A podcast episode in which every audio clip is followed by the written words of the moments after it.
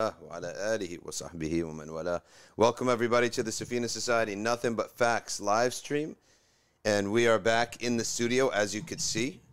Around uh, two weeks ago, our, uh, we had some uh, technical issues and we had to go to stream from the masjid, which we did, which meant that we were not on Instagram, but now we are back on Instagram uh, and on Facebook and on everything.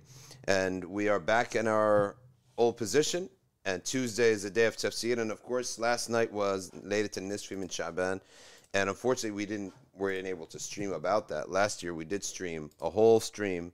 And every year, I do the same thing. I read a, a, book, a traditional book written by one of the Azhari scholars on all of the ahadith that um, uh, come regarding the Laylat al-Nisfi min Sha'ban. And alhamdulillah, we had a great evening last night in the masjid, evening of dua and dhikr and salah uh, and ibadah.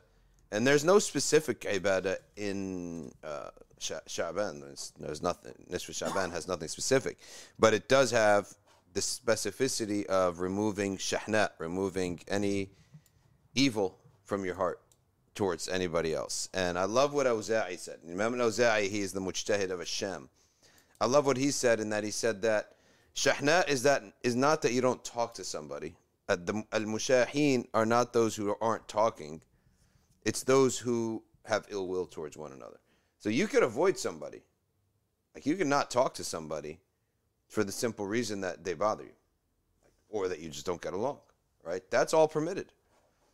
But the idea that you hate them and you despise them, that's the problem. And that's what's unacceptable. So, uh, fr- from that aspect, it's that r- specific element of uh, that is mentioned the hadith that they don't get any of the ata or the giving or the rewards that are distributed on Laylat al-Nisfi min Shaban. Secondly, the dua in it is answered. It's one of the blessed nights in which dua is answered. And those blessed nights are the first night of Rajab, Laylat Nisfi and Sha'ban, Laylatul Qadr, uh, the two nights before the two Eids, Laylatay al Eidain. And on top of that, it, that's the annual. Those are the five annual nights in which dua is accepted, and that uh, many of the ulama and the salihin used to spend the entire night in ibadah and dhikr and dua. But then there's the weekly, which is every Thursday night, which is we call in Arabic Laylat al Jum'ah, but in English it's Thursday night. And then, of course, Wednesday between Dhuhr and Asr, you can never forget that.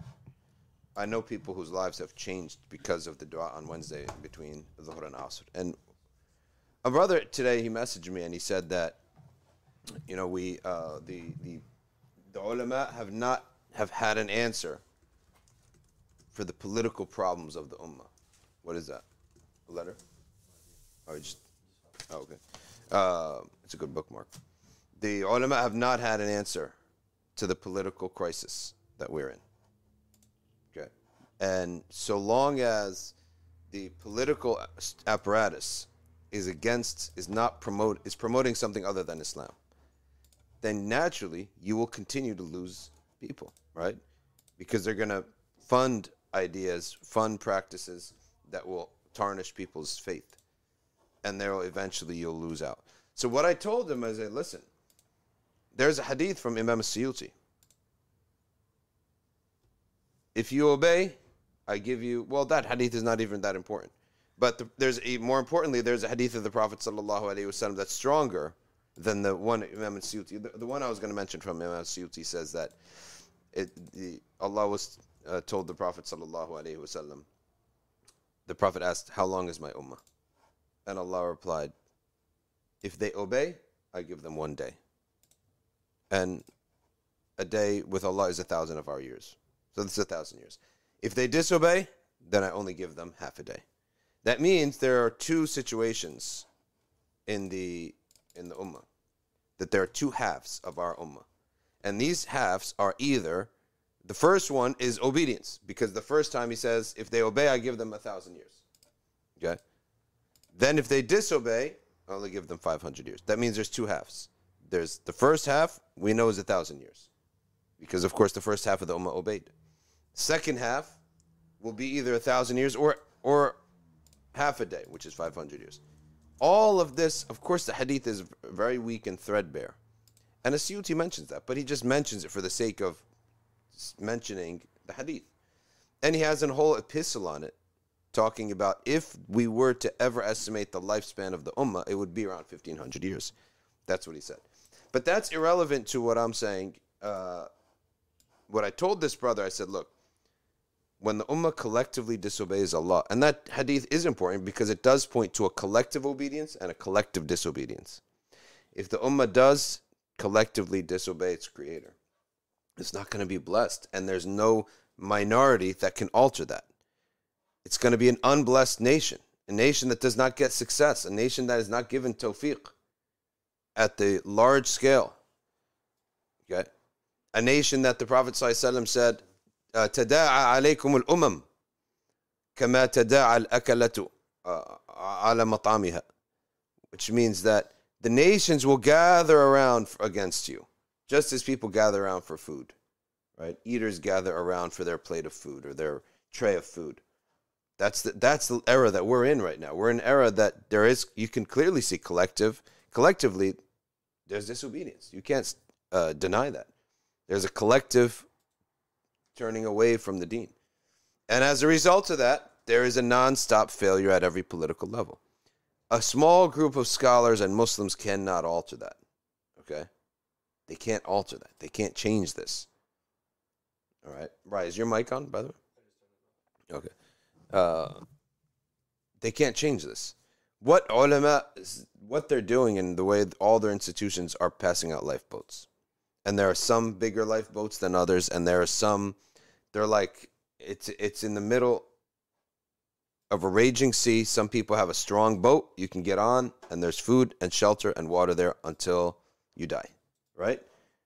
But it's basically saving individuals, and it's not this um, this political dream to return a khilafah.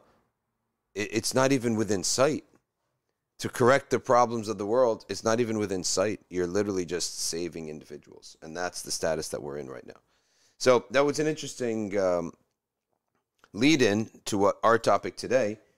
أعوذ بالله من الشيطان الرجيم يا أيها الذين آمنوا قوا أنفسكم وأهليكم نارا وقودها الناس والحجارة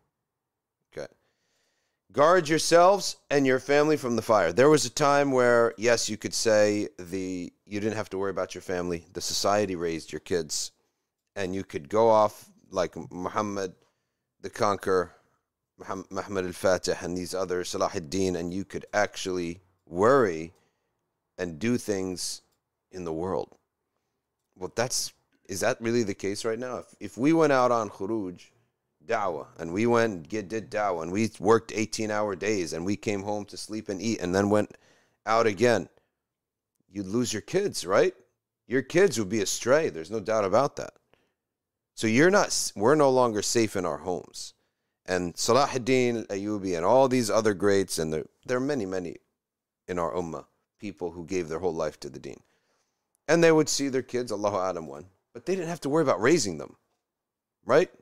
Like that wasn't a it was you worried about raising them uh, to a level of course everyone does it's everyone's responsibility. But you never feared that your kid was going to become a murtad or a zani or anything close to that. Am i right or am i wrong? That was the case that wasn't the case like my parents generation. I don't think my grandparents worried a bit about one moment that their kids would not be muslim. Well that's what a parent has to worry about today.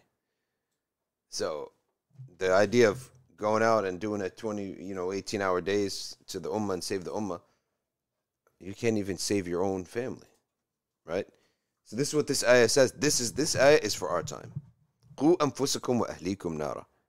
And I'll tell you why this is actually more effective. Because in trying to save yourself and your family, you realize you can't do this alone. You have to have a community. You have to have a group of friends. Anytime someone says they're having trouble doing dhikr and ibadah, the answer is very clearly, do you have friends who do this? And I've seen people who with major accomplishments in one field and no accomplishments in another field, right? Let's just take a simple example. How many people out there are extremely well accomplished, but they can't lose 10 pounds? How many people out there, like they can list their accomplishments? They could be doctors, they could be lawyers, they could be engineers of some sort, right? But they cannot shake for the life of them 20 pounds. Well, why is that? Well, how did you become a, a lawyer or a doctor? Is by going to a medical school where you hang out with people of that profession for nine hours a day, right? For five, six, seven, eight years, right? No wonder you became a doctor. You became a surgeon. You became a, a cardiologist or a sheikh or a hafiz or a lawyer or an entrepreneur because you went to a place and you hung out with those people. Okay, you took courses, you hung out with them for about eight hours a day for four years. Then you became one of them. And then say, okay, well, how are you trying to lose weight? Man, I try every diet. I saw a diet on YouTube. I saw another one. I got this other diet on the internet. Then I went out and I got all this stuff. And and then a year passed and I didn't lose any weight. Well, it's like you you you're never applying any suhbah. You're never hanging out with other skinny people, like weight loss people. You're not workout people. You're not hanging out with these this crowd at all. Let alone like every day for four years. Not at all. But show me the ones who did succeed. I have a bunch of runners, friends of mine who are runners.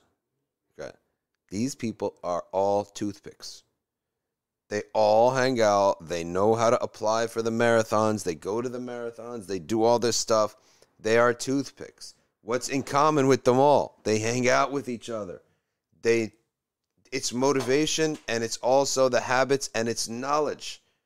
Like really refined knowledge about how your body works. Okay? They succeed. So when you're trying to save follow this ayah, you realize you, you can't do it alone and your family can't do it alone. Okay? And your kids don't need lectures as much as they need good Muslim kids to play with, right? Just to hang out with. That's so important. Every masjid today is, has to be a community center, and that community center has to be, must, okay, without any hesitation, have a play area for little kids and for teenagers. There's no hesitation. There's no desanctification of this. Okay? There's no desanctification of this. Okay? You're not de- desecrating a masjid or doing a bid'ah by adding to it all these other things. You're adding to it. You're not doing in the masjid. Now, there was uh, a, uh, um, a video in the Arab world recently where an imam he was just, I think, like between Maghrib and Isha, there was a kid playing with a ball. So the Imam just like taps the ball at, at the kid. Kid passes it back. And then like they make two chairs in the musalla, and the, the, the Imam is like shooting on the kid. It's so innocent, right? There was not planned or anything. But we could say, okay, he did something makruh. He's an old man too. He's not like some young Imam and it was just so innocent. And it was just some third party was there filming it. And it caused a big like people really went after the sheikh. I would say i don't think the sheikh had any malintent but at the same time that's not you're not supposed to do that in masajid. But there's nothing wrong with like you don't sanct- desanctify the musalla of the masjid but you can build onto it. Every community i see i said to them before you even think about the musalla think about the gym Yeah. We were we were playing it, but yeah. Because there's no other space. So what do you think people are going to do? Right? What do you think people are going to do? People are going to be bored out of their minds and they're going to go somewhere else. And and it's not feasible. Right? It's not it's not something feasible that you just say to teens and youth, just sit there and listen to lectures. So it's listen to lectures, attend the dhikr for a little bit, and then go off on your way like into the other part of the of the complex. At least you'll be be with other kids who are doing the same thing. So that's just that's how it is. That's the way our life is nowadays. Okay, it should be separate from the musalla. That's the compromise. Same complex, but different part of the musalla. Ibn Abbas says, Um, قال عطاء عن ابن عباس أي بالانتهاء عما نهاكم الله تعالى عنه الع- uh, والعمل بط- بطاعته. It's very simple. How do I save myself and my family from the fire? Is we collectively make sure that we're all not disobeying Allah, that none of us are disobeying Allah. That's the correct grammar of it. And that we are all fulfilling the obligations that Allah gave us. Okay. Um, and the beauty of our religion is that we have the fard and we have the sunnah. So I know wh- if you le- if you leave off the fard, that's when we're blameworthy. If you leave off the sunnah, less blameworthy. You're not blameworthy, but it's not good. Okay, you have the haram. If you if you practice if you do the haram, you're blameworthy. If you do the makruh, less so. Okay, but it gives everybody a baseline. Because otherwise, how do I please you? Like a kid may be saying, okay, what's the limit here? Okay, don't do this, don't do this, do this, do this. What's the limit? Like, where is it? Where do I get to stop? And we were talking the other day about the um, the environmentalists. Their biggest problem with the environmentalists and all these people is they don't have limits. Like they, wh- when is enough? When are you pleased? When are you satisfied? Right? They don't have that. As a result, it's just like a one way street. It's a runaway street and it has no end to it. Okay. So as soon as you like, what's the first thing that environmentalist wants to do? Don't use a pla- ah. That's that's the first thing. I remember. My desk is made out of plastic. Yeah. my desk, the bottom of my desk. Yeah. I need to get a new desk. Wait, my computer's. Yeah, the computer screen, the the the the, the case on your phone. I remember. I'm telling you, there was a a, a, a Muslim, Muslim woman. She used to be into um, the White House iftar. Right? She's so happy to go to the White House iftar. Now George W. Bush at this time was the president, and she went to the White House iftar in the name of we have to dialogue, we have to blah, blah dialogue. You think you're you're there as like a pet. You're just like be patted on the head and move on, right?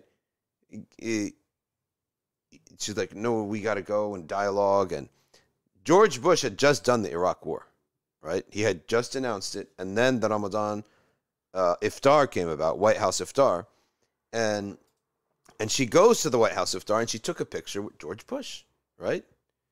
Now I'm sitting with them at a gathering one time, and one guy goes, "Oh, I know so and so." I have to get her a glass because she refused to drink out of a plastic bottle. I was like, wait, so that's what she refuses? But the Iraq War? Like, you don't boycott that guy? That guy doesn't get a boycott, right? George W. Bush doesn't get a boycott, but the plastic bottle, that's the issue. And he's like, well, I don't want to say anything. I was like, I, I will, because that's ridiculous. He's like, I don't want to comment and get con- controversial. I'm like, that's not controversial. Controversial is something that we can discuss and it's debatable. This is not debatable. So you're against the plastic bottle. And that's what all the environmentalists do. They begin the crusade on the plastic bottle. Shh, Wait till you go to Hajj. Jamarat. Everyone collects the jamarat in plastic. They're, ro- they're pebbles in plastic bottles. And the whole thing is plastic bottles. Now, I hate plastic bottles too, right? I hate plastic bottles too. So in my daily routine, I got my own plastic cup, but it's one plastic cup, right? It's like a plastic, what do you even call it? Not a jug, it's like a cup. It's like a it's like a plastic cup with a straw in and a cap. And I use that to drink from. Right? So that I don't cup using Poland spring bottles all day long. All right, fine. So the environmentalists will begin and get you on a crusade of plastic, but what's next? Then what's next? Then what's next? Like when is the environmentalist pleased with you? That's the problem. Beauty of his huh? Stop breathing. They're never Oxygen, CO2. die, right? Uh, save the air, earth, kill yourself. That probably will save the earth, though, right? But uh, beauty of Islam is that we know when you're in, in Islam and when you're outside of Islam. We know when you are. Uh, you know what? Let me address this point because it sort of got on my nerves the other day. Okay, we know when a person is in Islam, when they're outside of Islam, when they're fulfilling, when they are good in the community, in the sight of the community, in the sight of Allah. Like when is somebody righteous, somebody good? We have very clear lines for this, right? And that makes your mind relaxed. It's not constantly moving and changing. Okay? Let me give you this picture that bothered me last night. it bothered me because I actually thought it was pretty ignorant. All right, this picture says as follows There is a gentleman out there. I guess he's a nice guy, but he's sort of. His name is Craig Considine. Very nice guy, right? Loves the Prophet. Okay. Wouldn't love of the Prophet, peace, peace be upon him, if it's true, if it's in here, wouldn't it eventually come out? Like if I have stuff in here, right? And I pour it out, wouldn't it come out? That's our understanding that what's in your heart genuinely should come out of your mouth. So a guy says, you have a very beautiful post. So an African brother sends him and says, Jibril Yaqubu says, please take the Shahada and be a Muslim. We are ready to welcome you, right? Because the guy said a very nice thing about the Prophet. So this Jibril gentleman says, take Shahada. Now he says, thank you for the invitation, but my religious beliefs are much, much, much deeper than a single declaration. Well, what is in your heart? Why won't you declare it? Right? In our in our understanding, if something is in the heart, okay, then it should easily come off the tongue if it's truly in the heart, right? And what greater love of the messenger, peace be upon him, than recognizing that he's a prophet and saying it? Uh, like you do something bad to somebody and you buy them roses, you buy them gifts, you invite them for dinner, but you say everything except that I apologize for what I've done. That's why Toba, it's not accepted with Allah subhanahu wa ta'ala until you have you say astaghfirullah. You must say. You cannot have the arrogance of saying, I seek Allah's forgiveness. Okay. You have to seek Allah's forgiveness. So it's gotta come off of your tongue. So he says, I don't mean to cause any offense here, but certainly saying the Shahada is not enough for a Muslim to be a Muslim. Well, how does somebody, how does anybody know, firstly, what is a Muslim? The Muslim is the social element of things. As for your Iman, your heart, that's between you and Allah. We will never know that. I will never know if Omar Abbasi is a Muslim, munafiq, mu'min. Who knows? I don't know your heart, right? So we all only know our outside. Okay? And how do we know one another's external except with the words that we utter? Okay? Very similar to citizenship. In the country, you go in and you take a swearing of uh, an oath, right? I don't know what's in your heart. Nobody knows what's in your heart. So then he says, so the answer is yes, saying the Shahada is the line that puts you from outside this community to inside this community as someone that, and it also, it can and should but not necessarily. It can and should, but not necessarily indicate true faith because not everyone's honest, right? But in in in uh, the perfect world, people are honest, and what comes out of their mouth is what's in their heart. So if it's in your heart, it should come out of your mouth. All right. He says this seems very shallow. Well, here's the thing: who's judging? You respect the prophet. Is this not the method of the prophet?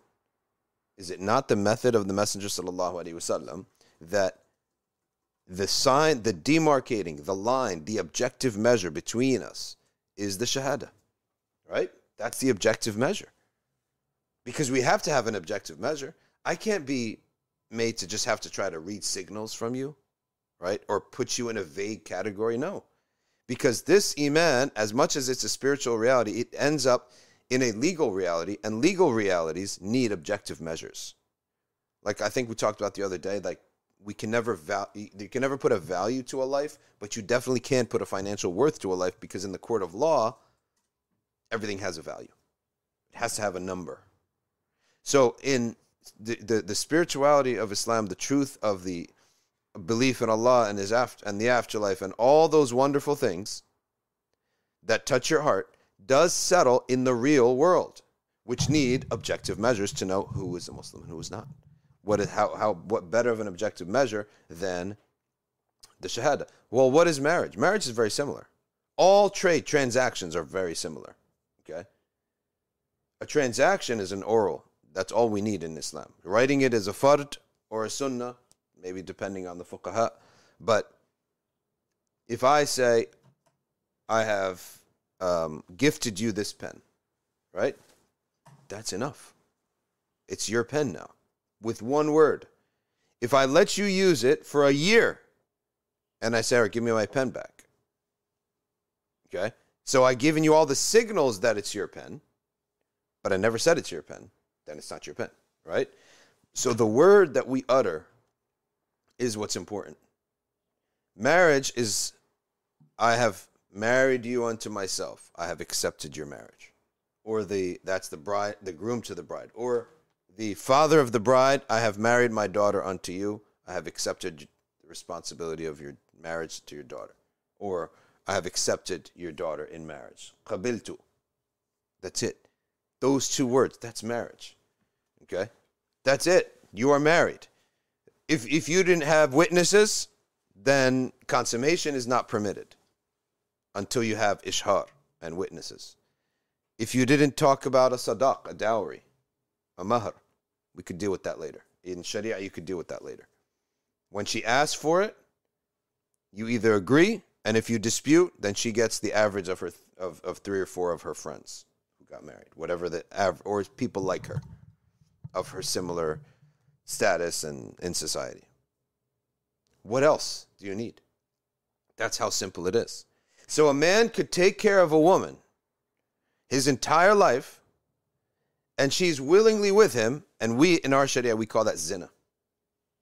Although he's taking care of her, he loves her, he takes her for anniversaries, but he refuses to say the word, I have married you unto myself, and she refuses to say, I have accepted.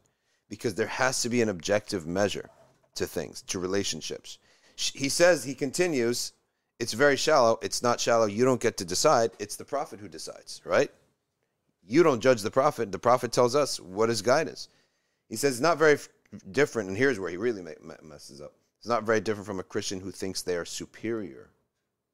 Wait a second. Who ever said that the outward behavior of people makes anyone superior? Right? No, yes, you are now, you have done a better deed. Who says the Shahada has done a greater deed in that respect. But we, we still don't know how you're going to end, right?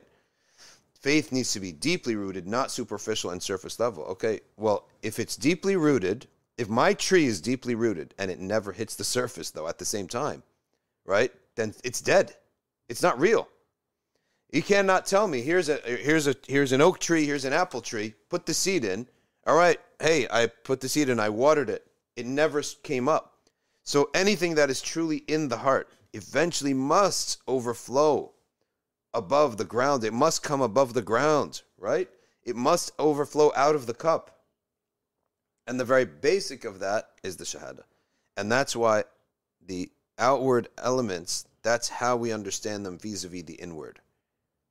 You cannot possibly, person cannot possibly tell me that something is in a cup, then when you spill the cup out, it's not there right? You cannot possibly love someone and not say it. Okay? Not and refuse to say. It. It's not like you can't say it. Like I'm awkward. I don't know how to express my love. No, you refuse to say it. So it's not there then. That submission is not there, and that commentary of what's shallow and what's not shallow indicate you're not fully submitted to the way of the prophet. It's not for you to judge the messenger. If that's how shahada is, and Allah says, say it. Okay, say it. How many times does Allah say, Qul, say this? Because number one, when you say it over and over, you actually impact your heart.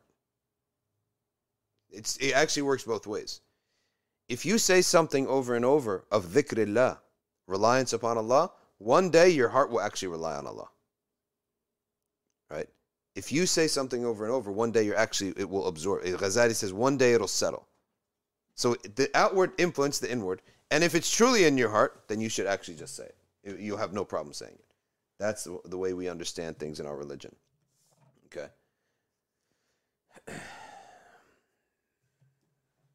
That's the different the relationship between the inside and the outside. So all of this is in the concept that we were saying that we need family support, we need constant support, uh, and our masajid needs to be complete community centers with everything there, um, really everything there uh, wedding hall, party hall, graveyard. We need a graveyard because I'm telling you why we need a graveyard. If I was to have a dream complex, like you give me like 50 acres in Texas, right? That's where everyone's going these days. But they're also coming back because it's getting too expensive.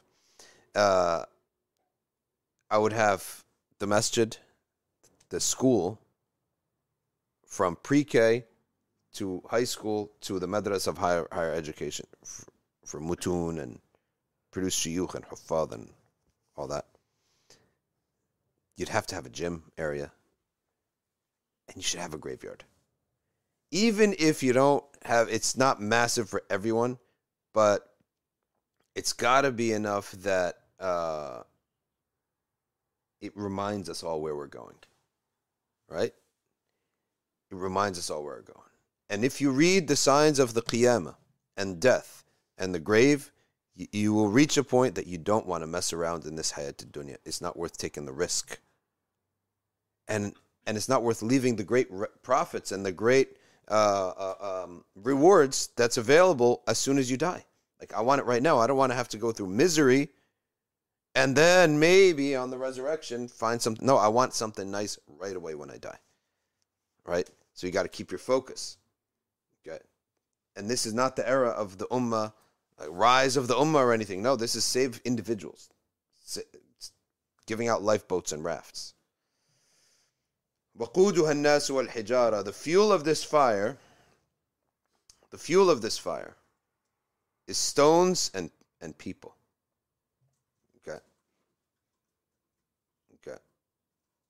Alayha malaika. There are angels that rule this fire. Angels are not all just um, lovey-dovey. There are they have different jobs. One of them, some of them are the angels of the hellfire. They are. Malik smiled once in his life. The angel of the hellfire, who's in charge of the hellfire, his name is Malik. He, he smiled once in his life. But upon it are harsh angels, ghilaz, shidad, strong. Okay? Strong angels, guards that you're not messing with. لا يعصون الله ما أمره يفعلون ما يؤمرون They don't disobey Allah what he whatever he told them and they do what they're told. They're not go, you're you're not going to cry tears to them. They're not going to change for you. Okay? يا أيها الذين كفروا لا تعتذروا اليوم إنما تجزون ما كنتم تعملون يا أيها الذين آمنوا توبوا إلى الله توبة نصوحا الحسن وأبو بكر عن عاصم نصوحا What توبة okay. توبة ذات نصح تنصح, تنصح صاحبها بترك العود إلى ما تاب منه It's a توبة that makes you leave off what you've done. That is a sign of Tawbatan Nasuha. Tawbatan Nasuha is not I've done 10 Umras, I did this, that, and the other. No, Tawbah Nasuha is that which actually works. It makes you stop committing those sins. That's it. واختلفوا في معناها. They differed on its meaning. قال عمر وأبي ومعاذ. Umar and Ubay and Mu'adh said, التوبة النصوح أن يتوب ثم لا يعود إلى الذنب. As we just said, he, he did, it's the one that makes him not return to the sin. That's what matters. كما لا يعود اللبن إلى الضرع.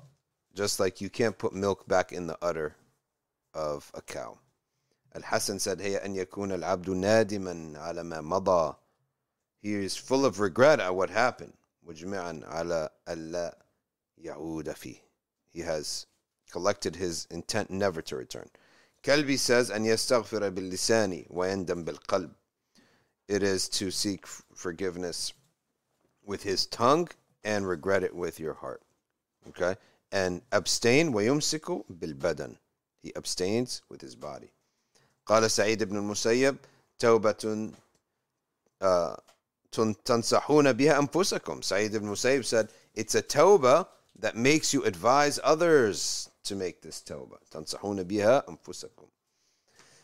قال القرظي يجمعها أربعة أشياء. There are four things connected to this repentance or consists of four things. Istighfar with your tongue. Stop doing it with your body.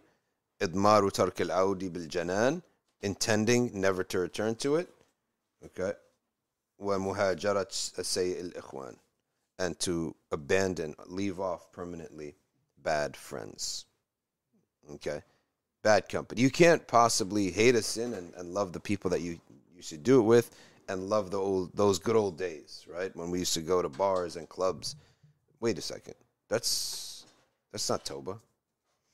عسى ربكم أن يكفر عنكم سيئاتكم ويدخلكم جنات تجري من تحتها الأنهار يوم لا يخزي الله النبي والذين آمنوا معه لا يخزي الله النبي والذين آمنوا معه that on that day Allah will not humiliate the Prophet or let him down, nor those who believed with him, that he will not punish them. He will not enter them the fire. Okay. If you do this tawbah, then Allah will forgive all your sins and enter you into paradise under, with, under which there are gardens running or rivers running, sorry. Nuruhum yas'a bayna aydihim wa him On the sirat. This is the point of the sirat. Nuruhum yas'a bayna aydihim. Okay. وبأيمانهم So when do we need a light? We need a light when we're on the sirat. Part of the day of judgment is that you have scales, you have a book that is your receipt, you have the sirat over hell, which is a bridge over the hellfire, and then if how do you pass by that bridge? Your own light. So it's very interesting. You can have two people, let's say, sitting on a bus in this world. One, his heart is illuminated, the other, his heart is darkened. But nobody knows this, right? You feel what you feel, he feels what he feels, but nobody knows this. Nobody knows what anyone's state is. Okay? So, um,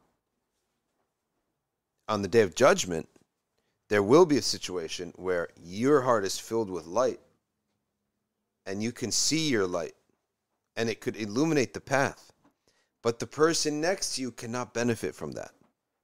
Likewise, there will be harms coming to a person and you will be right next to him. You may see his harm coming to him, but it will never harm you. So it's outward. All of what's in the hearts in this life becomes outward in the next life and in this but in the same way that what was in your heart is only for you no matter how close you are to another person they won't benefit from what's in your heart likewise on the day of judgment all this stuff is outward but it will not affect it cannot benefit the other or harm anyone else except you so that's something that regarding the bridge some people will pass by it because they have a light but not everyone else can benefit from that light. Okay. The munafiqeen, the hypocrites, their lights are off. ربنا أتمم لنا نورنا واغفر لنا إنك على كل شيء قدير. This ayah right here is some said it is from the uh, prayers of the believers, and some said it's the words, it's the vain hopes of the munafiqeen, okay, the hypocrites. And for the believers, it's, it means, oh Allah, complete our light. So a person may have light, but it's not full. He still had some sins. So Allah, complete us our etmim lana nurana. Why are, is our light not complete? Because we have sins. So they said, Waqfir lana, forgive our sins. Forgive our sins, then we have complete light. Okay? It's like someone's got a dimmer light than somebody else still have light, but it's dimmer. The other tafsir of that is that it's the hypocrites. The hypocrites. They practice Islam, and those practices for them bequeathed them or gave them in only an external light. They only practiced Islam externally. So they only got an external light that faded away on the bridge. And all of a sudden, it's all darkness. So they're making dua. Of course, at that time, there's, there, there's no changing things.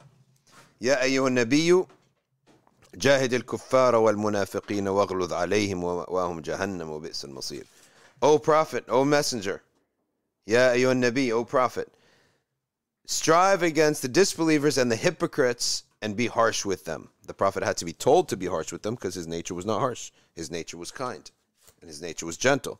But he was told be harsh with them. What is the harshness of the Prophet? It's his policy. His policy is towards them. That's what's harsh. Okay. Harshness, if you if you notice, we are told when to be harsh and when not to be harsh. We are not supposed to be harsh with believers and a sign of misguidance is that a person is harsh with believers or soft with enemies of truth right? Malik disapproved and disallowed softness with people of bid'ah. Okay, people of different sects and groups. Why? Because you you soften the line. If you soften to them, you'll soften to their beliefs too. And as we see, people who are who, who have a lot of loved ones from outside of Islam, right? They oftentimes also have a very hard time, you know, with the idea that that belief is false. They want everyone just we all want to be in heaven together. Like they have that mentality. And that's always a big problem. And that's why anytime that people they live in a type of um, uh, anytime people live with with with uh, in a multi faith environment, they have a very hard time with the reality of there's truth and falsehood, and there's something that will be uh, um, something that will people be punished and people won't. They have a very hard time with this. You never notice that no one ever had time has a hard time with that when they're living amongst their own people. Like nobody ever has a hard time with the idea of of uh, of a devil worshiper being punished because we don't live around and know you're not married and to devil worshippers. Your mom's not a devil worshiper. Your best friend was not a devil worshiper, right? But as soon as you say a Christian or a Jew, well, we're we have a lot of that, so they have a tr- they have trouble with that. Right? People do have issues with that. So, but harshness is only with the enemy of faith, not the disbeliever. Disbeliever may not be an enemy of your faith. He just he's not a believer, right? The enemy of faith. He is your enemy. They're trying to mislead you. They're trying to harm you. They're trying to um, affect your life. And the munafiq is the innovator and the political traitor. He may be a Sunni, but he's a traitor, right? He abandoned his ummah and he sold us the, the ummah out. Like all of those in Andalus, they were all political traitors. In Andalus, they were all political traitors. Um, if you read the history of Andalus, you would uh, see the mercy of Allah that He kept them that long, because they you would think to yourself uh, that they deserve far worse. You would say to yourself they deserve far worse. They deserve to been wiped out way in advance, and they were saved only because of the kids and the children and the righteous amongst them. It was delayed so that they could all flee to Morocco, which they many of them did. Time check, it's two o'clock.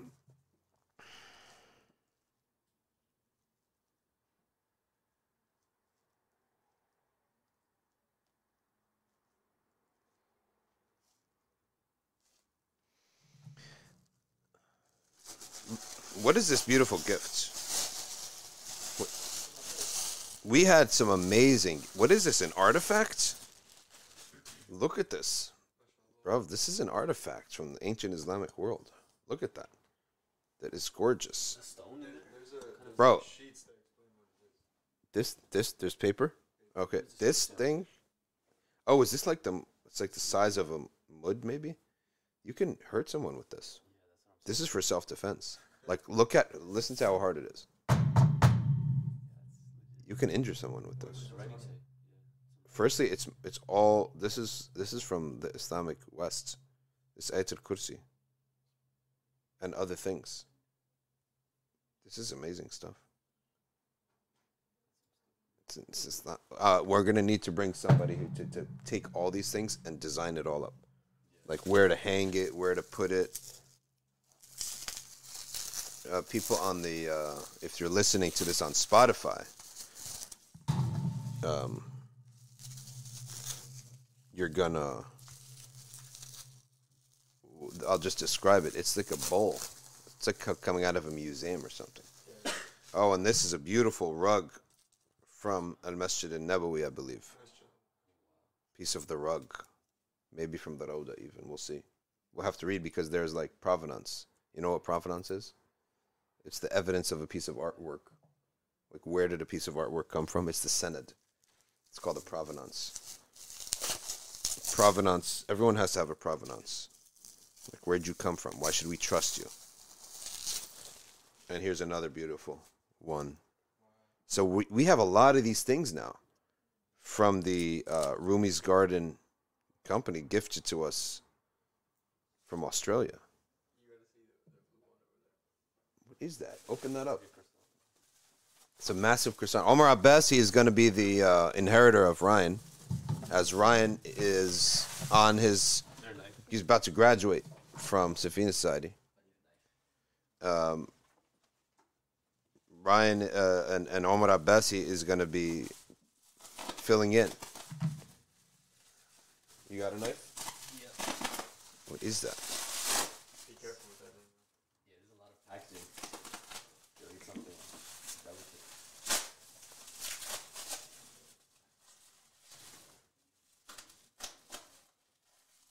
You know what it is? Hiding it from us. Secret. Oh, this is a bowl for ruqya. Because that's Quran in it. That's what they said. Yeah. Yeah, and it's just like the replica of the Prophet's mud. There's a lot of provenance, like the evidences of what stuff. Not provenance, like these are. It's not a of the rugs. Yes, provenance of the rugs. So what? Where's the? Huh? To butter. The whole place is gonna be butter. This is tough. Careful with it, bro. I'm trying, but the packaging is so nice. Esra D says, "What do you think of using healing for Tibetan bowls?" No. No. No. And I'm still not buying the numerology stuff in the hirs. Like, I've been having some discussions with some brothers. If I open a hirs and it has numerology and hieroglyphics, I'm I'm shutting it down. I want words that I understand. What what is the numerology? How's that benefit? I don't understand that. What is this? A horn? It's like a bullhorn. No, no idea. It looks like. Let me just show everyone what you're opening because this, look at the side. Look at what he's opening here. Is it a bullhorn? Like for the stuff? Look at this. It looks like head of a cattle or something. Straight from Ancient Andalus. Yeah. See something. In the Indo-Pak, each Sunni group fighting others and consider them enemies, such as Ahl Bid'ah. Stay away from all these argumentations and just study your own Aqidah, Jawharat al-Tawheed. This book right here. Well, if you're in the Indo-Pak, you're going to have to read the Maturidi equivalent of this. Sharh uh, al-Bayjuri. Some people say Bajuri and some people Bayjuri. But Tuhfatul Murid ala Jawharat al-Tawheed. There's more packaging. Huh? There's, more packaging, all right? layers. There's a ribbon around it for some reason. Okay, well, we'll see. He has a note on it. Umm Maryam, what's the name of the shop? The shop, the store is called Rumi's Garden. It says your name. Essentially, all of our, our whole studio is now Rumi's Garden. Stuff everywhere, right? Courtesy of the Australians, which means we have to go to Australia eventually. You can't get all this love and not give it back. But the next trip on the next country is England. Has to be England. Well, the Australians could come and meet us in England. Halfway, right? Canada. Look, I, I- I don't even consider Canada like a national, international. It is international, but I remember our when I lived in Hartford when I uh, was doing time essentially, uh, living in Connecticut, and uh, Hartford. They have an airport there, and they made a huge campaign.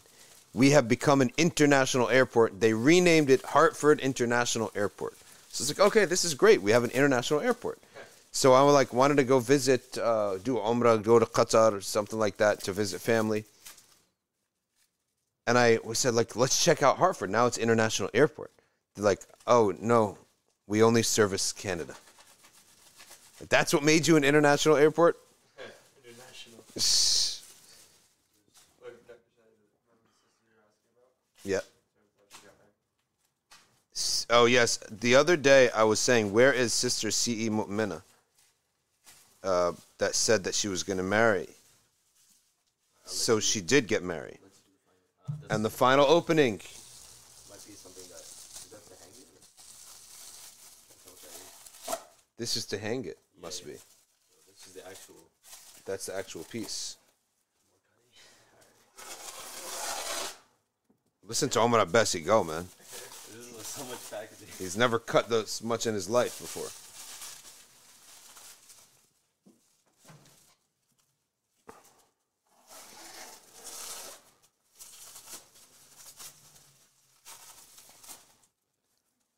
Lily Rose says, Hypromellose eye drops. Oh, she's talking to somebody else. Medney786, you got eye problems? Hold on a second. We got an eye doctor. Right? Put it up. This live stream is brought to you in part by Ocean County Retina.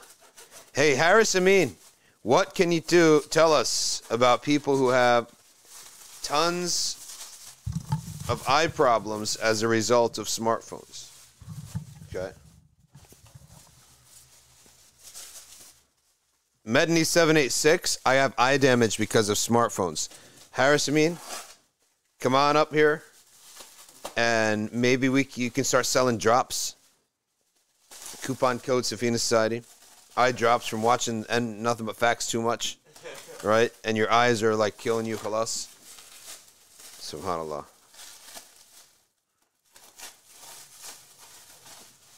Blue light protection glasses is another thing.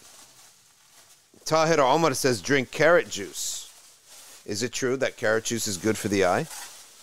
Uh, Ocean County Retina PC.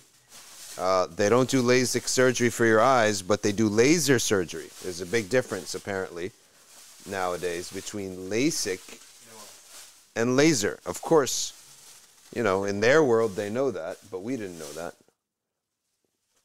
Let, oh, now I know what it is. Now I know what it is. I know what it is. Now I know what I it guessed that is. from the shape. Yep. I don't know No, no, we didn't guess that from the shape. No. Yeah, I don't know how we didn't guess Yeah. that.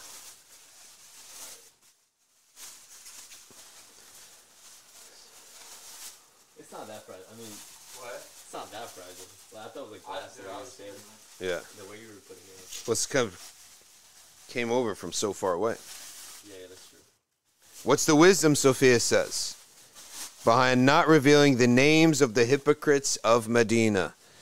That is because there is nothing that we could legally do about them, and there is no way to prove it. Okay? So, in order to take legal action, even the Messenger of Allah is required by the Sharia to have proof and evidence. The unseen will not be evidence in court. Now let let us do it. Omar Abbasi did so much work. Jeez. That was a struggle. And let's take a look at what we have here. It is the bow of the pro- wow. Did you think it was a ship for a second, or is it a bow? I, I knew it was a. It was a bow. This is like the, the the shape of wow. Look at this, and it's got the Safina Society logo on it too. No way, logo too. Look at that right up here. I have never seen anything like this at all. Who painted this with calligraphy? Okay. It's a boat. For you know what I thought it was for a second was like the beginning of a ship. Yeah. No, I, I knew it was a boat. It I was- saw the. Yeah. Oh, and that I guess is the That- that's what that makes might be- sense now. Yeah, that makes sense. That's what makes sense because we need we, we we do have a security guard now. By the way, right? You know that we have a security guard at the at Darfat has a security guard. Wednes, Wednesdays and Saturday nights. We need to make a balcony for. Imagine this. Archer Tower. Yeah. Yeah, tower. Imagine this. Oh man, that would be hilarious. See? This I'm gonna go to this. is this is amazing. Who who who has the craftsmanship to make this stuff? This is gorgeous stuff. I guess. I guess this whole bo- episode is unboxing because he's not stopping. Omar's got the knife, and this leather is gorgeous. The logo is gorgeous, and everything about this is really something else. Really something else.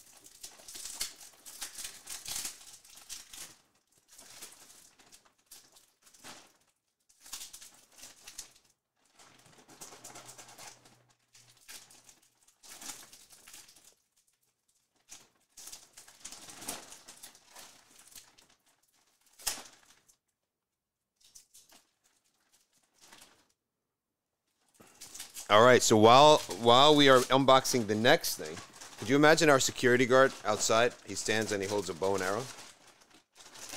I guess there's. I. I wonder if there's laws about that. Like if he's got, legal. it's legal to have arrows in his back, like Robin Hood. Robin Hood and a bow around his chest. Imagine that. No, we got him a really nice jacket, security jacket. This looks like a rug. Like a pillow. Okay, let's see what else we got here. I think it's a polar bear rug. Oh, I love these rugs. No, you give me this. You give me this.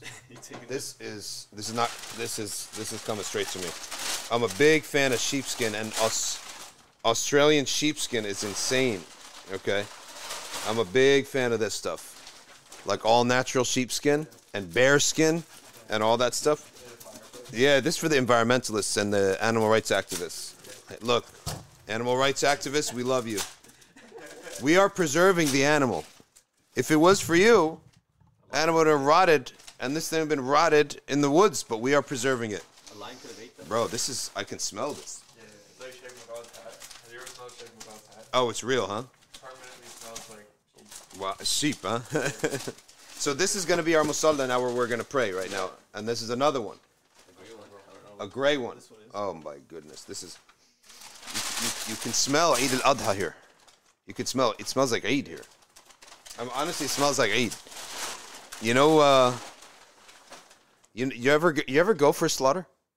For Eid? I never did it myself, Yeah. but I've like helped that. Someone else did it. Oh, okay. So Eid al-Adha. But do you ever go like when everyone's slaughtering? There's like thousands of sheep, hundreds of sheep. Not, not natural. I've done a I've done cow, like a big farm. cow. Okay, so when you go to the farm, it's it's we when do we we only go on eat, right? It's not like we ever go. So the smell of sheep now, to me, I smell Eid. All I smell is Eid, Yeah, right? We recommend only spot cleaning this. This is a all natural merino sheepskin rug. Pure animal right here. Okay? I hope to actually put maybe one of these uh, t- to hang it up here because I'm a big fan of animal skins. This, this is.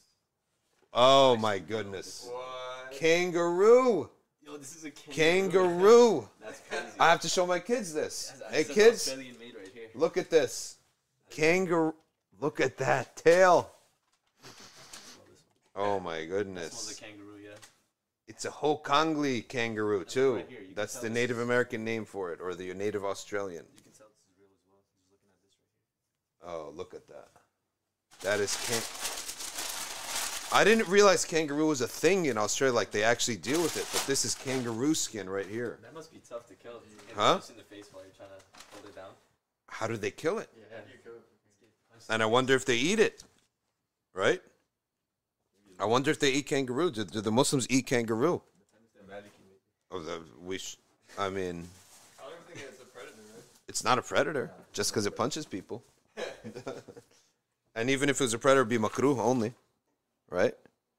Only be makruh. Yeah, they. They they what? They.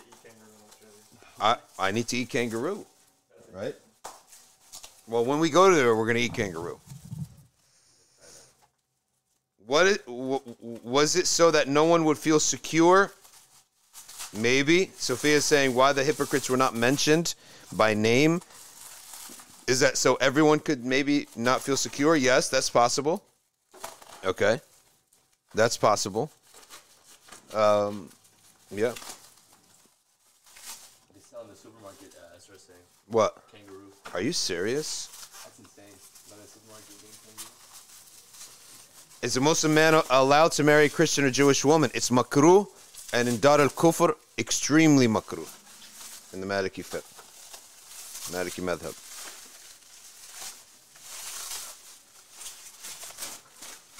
Uh, do you know anyone named Qadim Hussein Rizvi? No. Radawi. Radawi becomes Rizvi. No, I do not know him. I'd never heard him before. Okay. You've probably seen him, I think. Definitely. This bowl is a replica. Let me tell you something about ruqya. We believe that ruqya is in drinking water and reciting upon the water, then drinking it or splashing it around the house or putting it on the pane. And this is a replica bowl of Sayyid al-Kawnain alayhi salatu wassalam's bowl.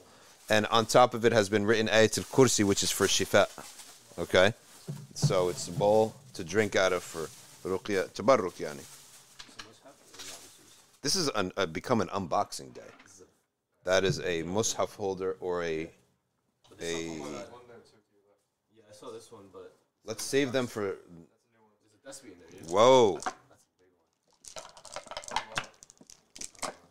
Next time to go to the MCMC khutbah, I'll wear this on my head. and then get kicked out. Subhanallah. And it smells like. No, this got some serious misk on it. And it's got a serious holder. Like a counter, I mean.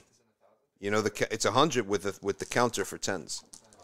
But a serious counter for tens. You know the counter for tens when it gets flimsy? Yeah. Oh, this is oh, some serious stuff. Ones are nice. This has something. This is some serious stuff. Well, When let, you're going to sleep, a big tespih is nice. It's just easy. Oh yeah. you don't have to have this tiny little oh, one. Oh yeah, yeah, yeah. And your thumb starts hurting. Yeah, it's just a big piece. Yeah. The ring is still survived with me, by the way. The ring has survived. I didn't think the ring would. I thought I would lose it. I lost it on the first day, believe it or not. Then I found it. Subhanallah. Subhanallah. This is from Ha- Hawaiian Manuel Leo Garcia. Manuel Garcia. That's the. That's where the Rumi's cave is. From Spain, yeah. The Rumi's garden is. So this is. Um, this is basically going to be uh, the the decoration of Dar with all these things, and these brothers and husband and wife will get the, all the reward, right? because they expressed their love for us, so we are expressing our love back to them. And they're going to be the. This is we're going to have to get somebody who is like a knows how to decorate well and put the stuff up, right? It's like what a bow and arrow. sheet Y- metal. Yeah, we got everything. Do with it. We got everything. Oh, we're praying on this one.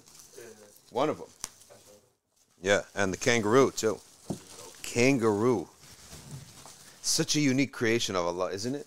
You'd never expect it. It looks like a person. Yeah, They stand up like that. yeah. You never expect the kangaroo. The way they move, especially, like, Yeah. it's so like un- unnerving. Dream says is playing the piano permissible? It's a string instrument. Some people said it's a percussion. Maybe. I doubt it though. It's a string instrument. Oh, look at this. The footprint. This is the footprint of Sayyid al-Kawnayn alayhi salatu wasalam, I believe. Subhanallah. No, no, this looks like a foot. And it's misked up. This is definitely going to be Yeah. This is definitely going to be part of our ornamentation of the of Dar al-Fath, the footprint of Sayyid al-Kawnayn alayhi afdal salatu wa taslim. And it's got all the like the the history behind like where did he get the where did he get the idea or where did he get the evidence that that's what it looks like, etc. Subhanallah. This Rumi's garden place, this stuff is gorgeous.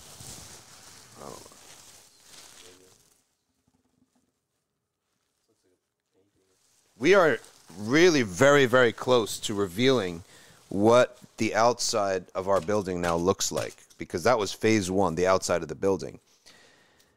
Um, we're not in a pretty area. The- The area is rough. There's trash in front of the street all the time. We got to broom it every day. It's a rough area, but that's where Allah chose for us, right? And uh, the donation came, and I was happy to accept it, right? And and and I like this area because it gives some humility too. We're not in some posh area, and I'm not comfortable with the super posh. Super poshness, I get uncomfortable, right? Yeah, no one talks to each other. Everyone's putting on airs. You know that concept of putting on airs? Everyone's like showing off. Yeah. Yeah. What is that? That is a poster. The next one is a poster. Is that like what is that? Is it like a, a, a, a oh? Is it an ancient um, description of the Prophet? sallallahu alaihi wasallam? The. Wow. We're we're gonna be able to read it more clearly, right?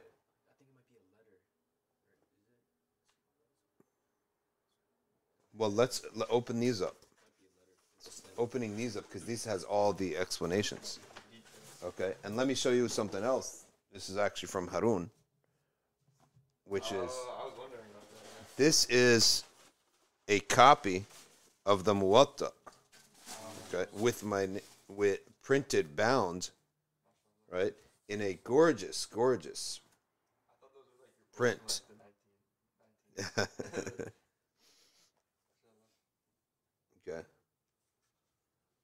a very clear print of the Muwatta, Yeah. SubhanAllah. Very beautiful, clear print of the Muwatta of Imam Malik. Four, four, yeah, here. Open these up to see what the what they say about them. What's that? There's more?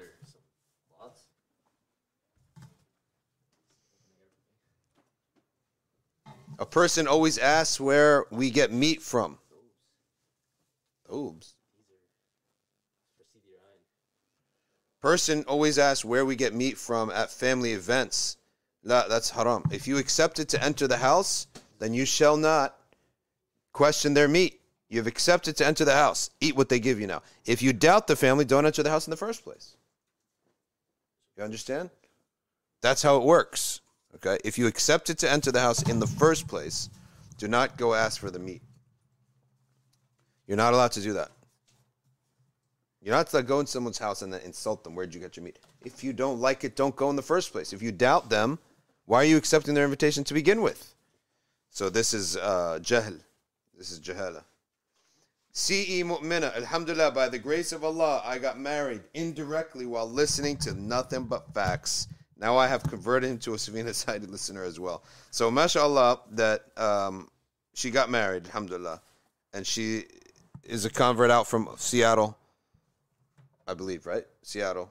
And may Allah bless your marriage. And it's always good to see marriage because that's basically one of the, in my opinion, if you ask me, it's a hallmark of how you choose to live.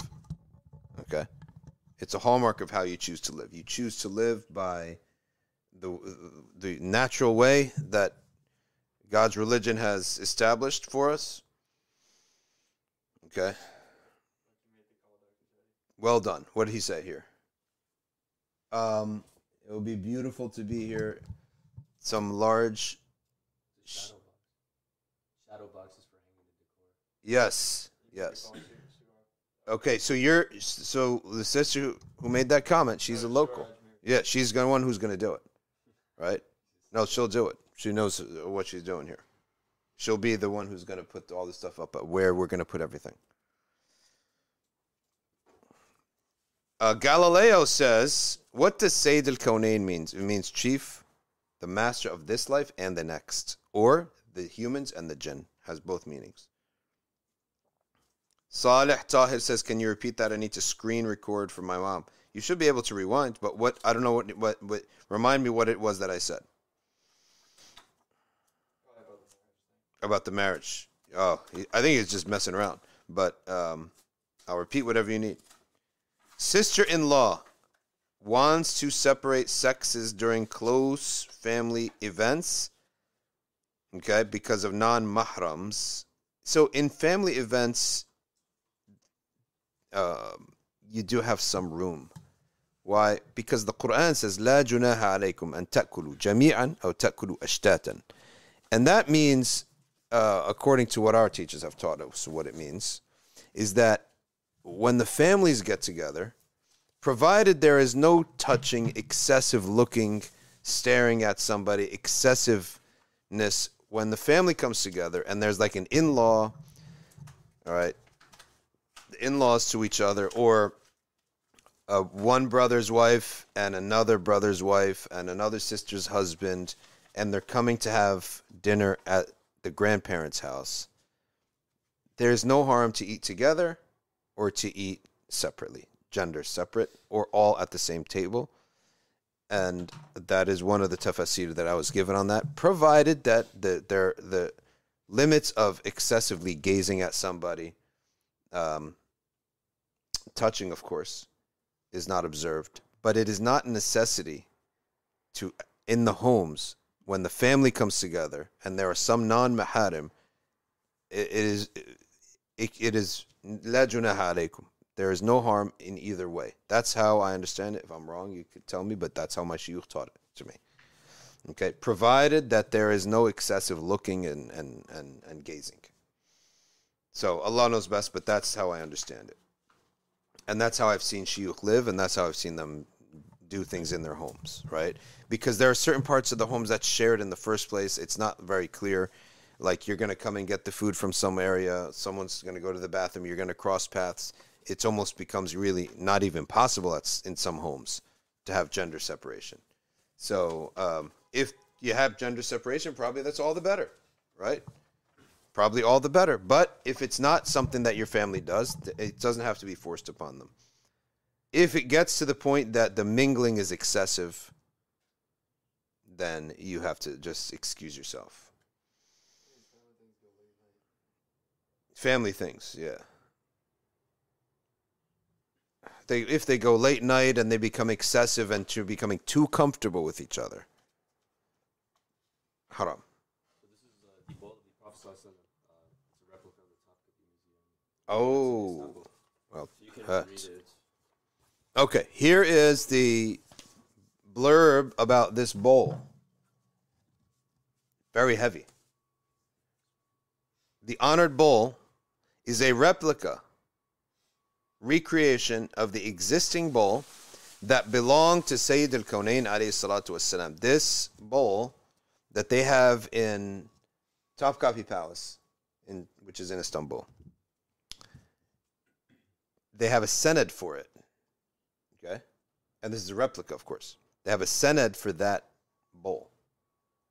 Okay, that that is the Prophet's bowl. One day, the Prophet ﷺ and his companions on their way to Medina stopped for a rest in the territory of the Beni Sa'ida tribe.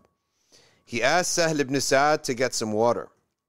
Sahl, the last of the companions to die in Medina, kept the bowl with which he gave water to the Prophet ﷺ and years later he gave it as a present to Umar ibn Abdul Aziz, who eventually became the seventh Khalifa.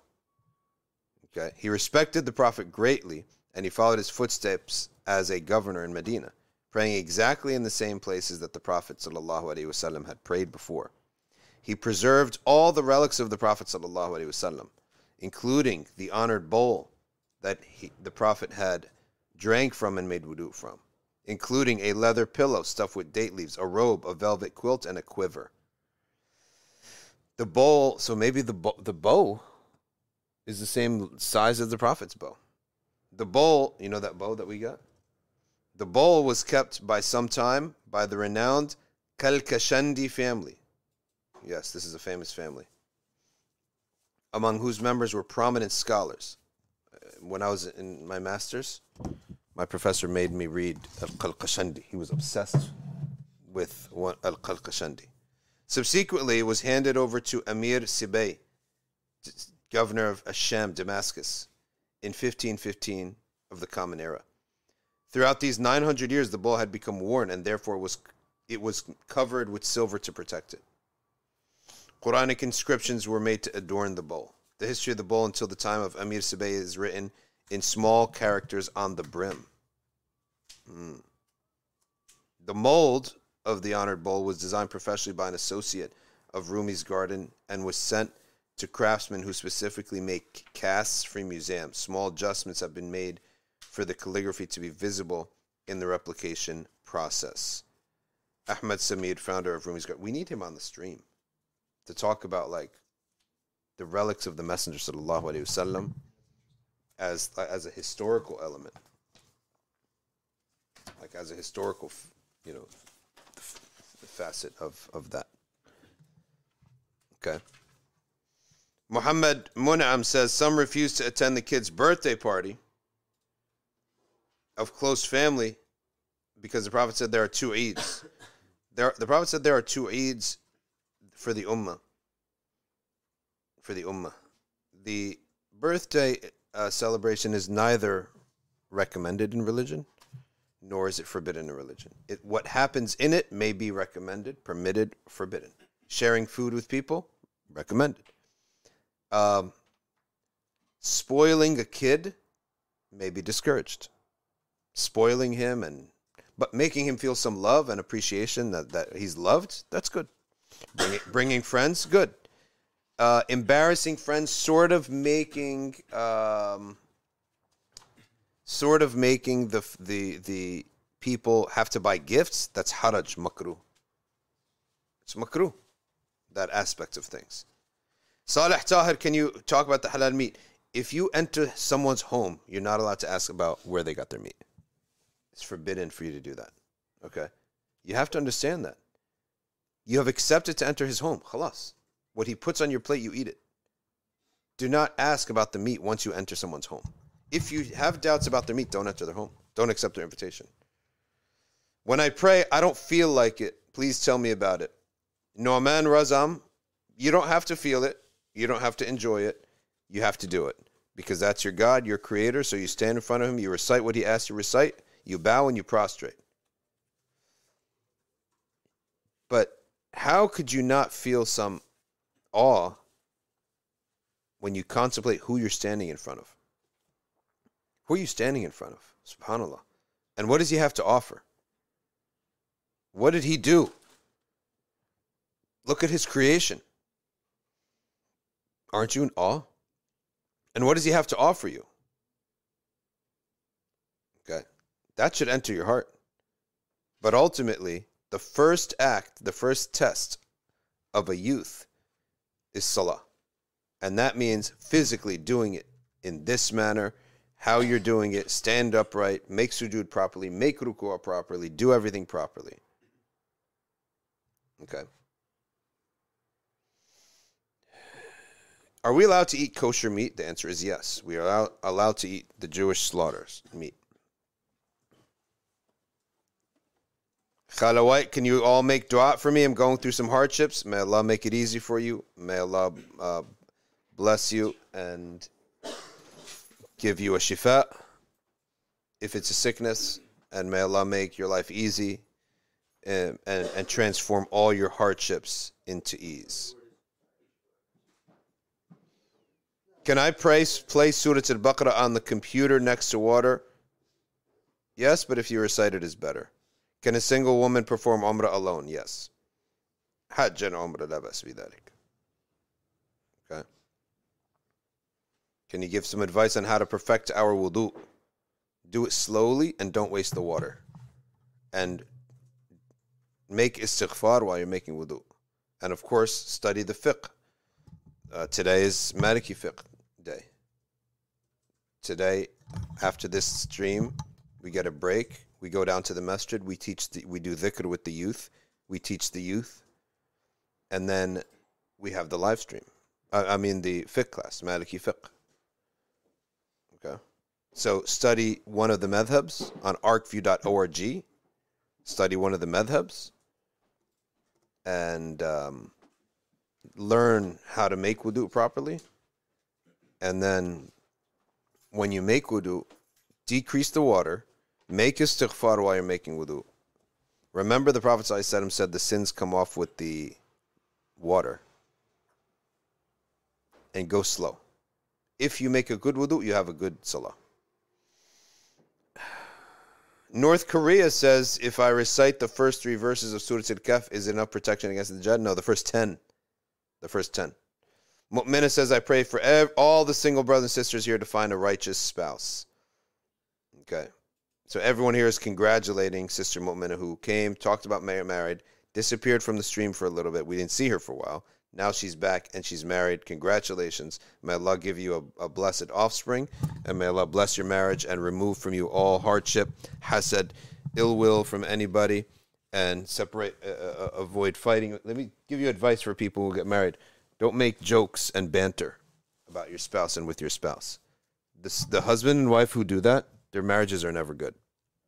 Like, uh, I don't even believe, I don't even like to do that with my guy friends, right? Y- you will naturally start to hate each other. That's the truth. If you make jokes about people, right, you will naturally start, deep down, you will start to dislike them. Very slowly, you will start to dislike them. So I highly advise um, married couples don't make jokes about each other, don't make fun of each other, right? It's not a healthy banter. It's not good at all. Okay, don't do it.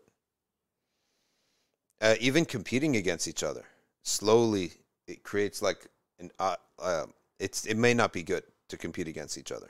You should compete with each other uh, against something else.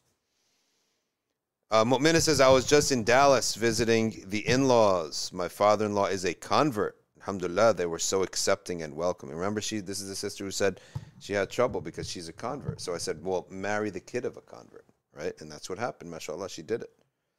Okay, congratulations. Steve says, What should one do if for 15 years they were mixing the rules of the four schools because a mufti said you're allowed to do that? Okay, but a, a most normal Muslim called me sinful. No, you're not sinful. It's not a good practice. The only problem is that you may mix madhabs in such a manner that the matter is no longer uh, uh, valid. The ibad is no longer valid. That's the problem. When the ibad is no longer valid, that's your issue. Okay?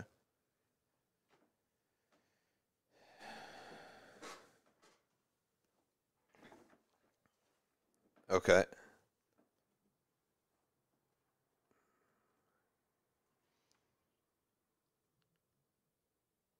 What is the ruling on Malikis having fluffy musallas? uh, no, the Maliki like to pray on the natural earth, right? But obviously, uh, they like to pray on the natural earth, and they don't like to have some fluffiness, so that you um, will be someone who is pretentious. However, I'll tell you what is permitted if the or if the ground is hard for your knees, and that's where this wool comes in, right? For your knees, this wool is something else. This sheep is gorgeous. It's pure white, mashallah. Okay, so all of the Islamic gifts were from a company called Rumi's Garden, sent to us from Australia, from some people who are very, very nice to us and they love us and we love them. From Australia, and we will inshallah go to Australia eventually, soon. I went twice. I want to go a third time. And um, the the animals skins are from another Australian company. And if you if you're just joining us live, you've never seen this before. You've never seen this before. I guarantee you. I still want to know how they got that. Kangaroo, huh? The Still bee wanna know how can. they got this. I guess the. Uh, look at this. Here's the tail. Kangaroo, That's the tail. right? Kangaroo. You can tell it's real because of the variation on Oh. the black and everything. Very varied. Yeah. Oh, you could definitely tell it's real. Variation of even the thicknesses. Gotta love the smell of le- leather. This is Eid in advance for sure. Okay. Why all these gifts at once? Well, what happened was that we were out of the studio for two weeks. Ryan came back. He's like, there's mail up to here. That's what happened. He came to me and said, Doc, there's mail up to here.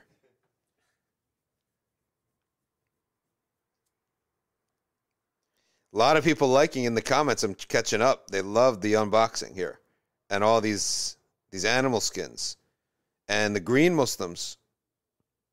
They're not so green anymore. What would you advise a brother, Muhammad Ali? What would you advise a brother who is literally living through the mukafats of giving preference to his spouse over his now deceased parents? What did you mean by the word mukafat? And how does he give preference to his spouse over his deceased parents? Because if his parents are deceased, so how is he giving preference to his wife over them if they're deceased? Okay, that's the question. Here comes another question How can we watch these live uh, recordings? Yes, you can watch the recordings on Instagram, on Facebook, but best of all on YouTube. And we put these slowly on Spotify. Are we caught up? Or how many? Maybe we're back we're maybe behind by like 10 videos or something uh, on Spotify. Okay. Muslim Cowboy, did you refute that guy, Rob Christian, who said that uh, Imam Hafs was a liar? No, Imam Hafs, Hafs an Asim. We recite the Quran by the narration of Hafs an Asim. Imam Hafs was not a muhaddith. He was not a hadith scholar. He was a Quran scholar. So in hadith, some said, yes, we take his hadith. Some said, no, we don't. And as for the saying that Ibn Mas'ud did not have Fatiha and, and Falaq and Nas in his mushaf, that is irrelevant. His mushaf was for his own personal ease. He didn't need those.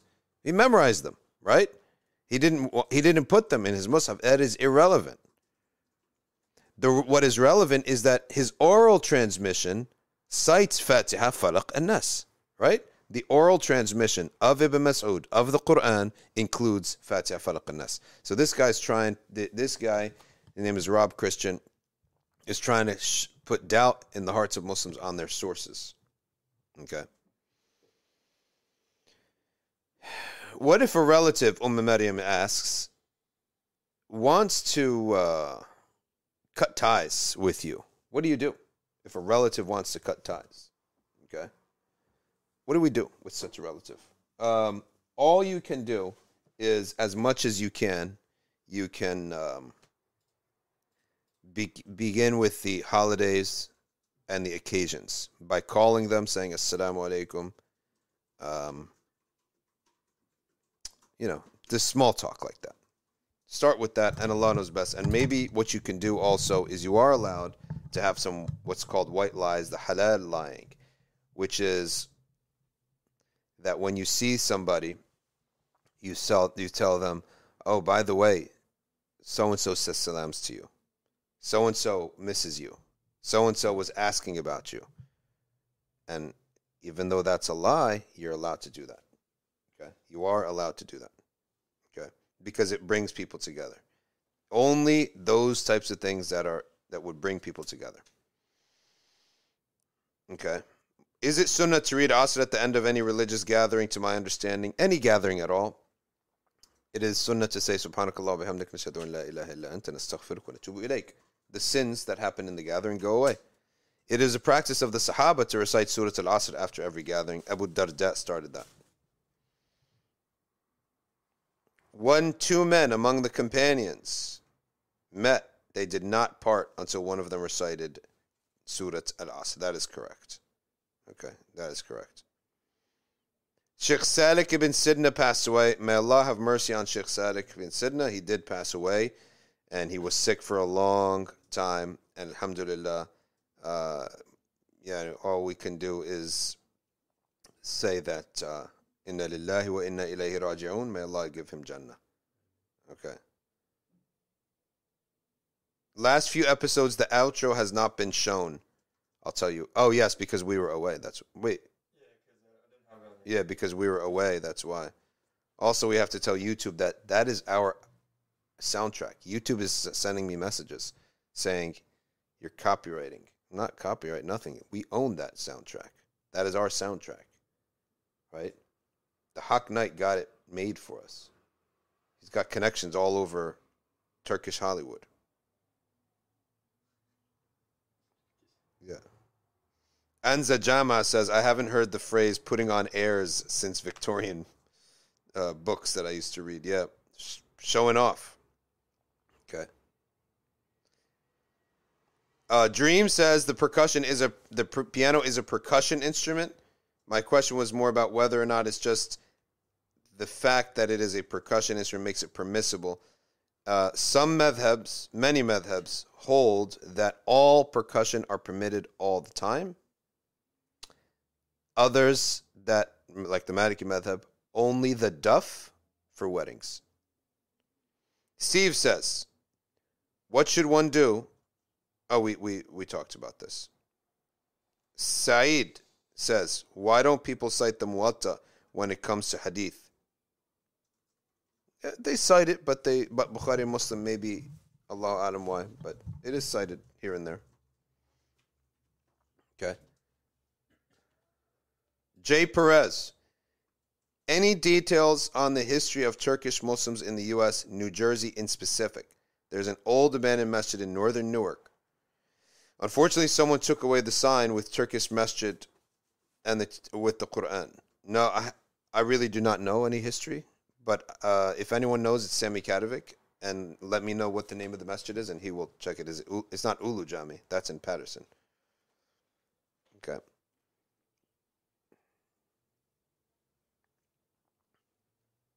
Okay. What is your view of Muhammad ibn Abdul Wahhab and the Najdi Wahhabi movement? It's their- they've innovated in many ways. We have nothing to do with them.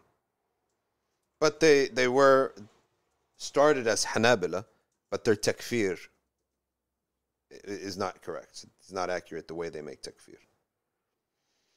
So Muslim Cowboy says, my question is regarding taking money for dawah, especially if one is unable to get other work.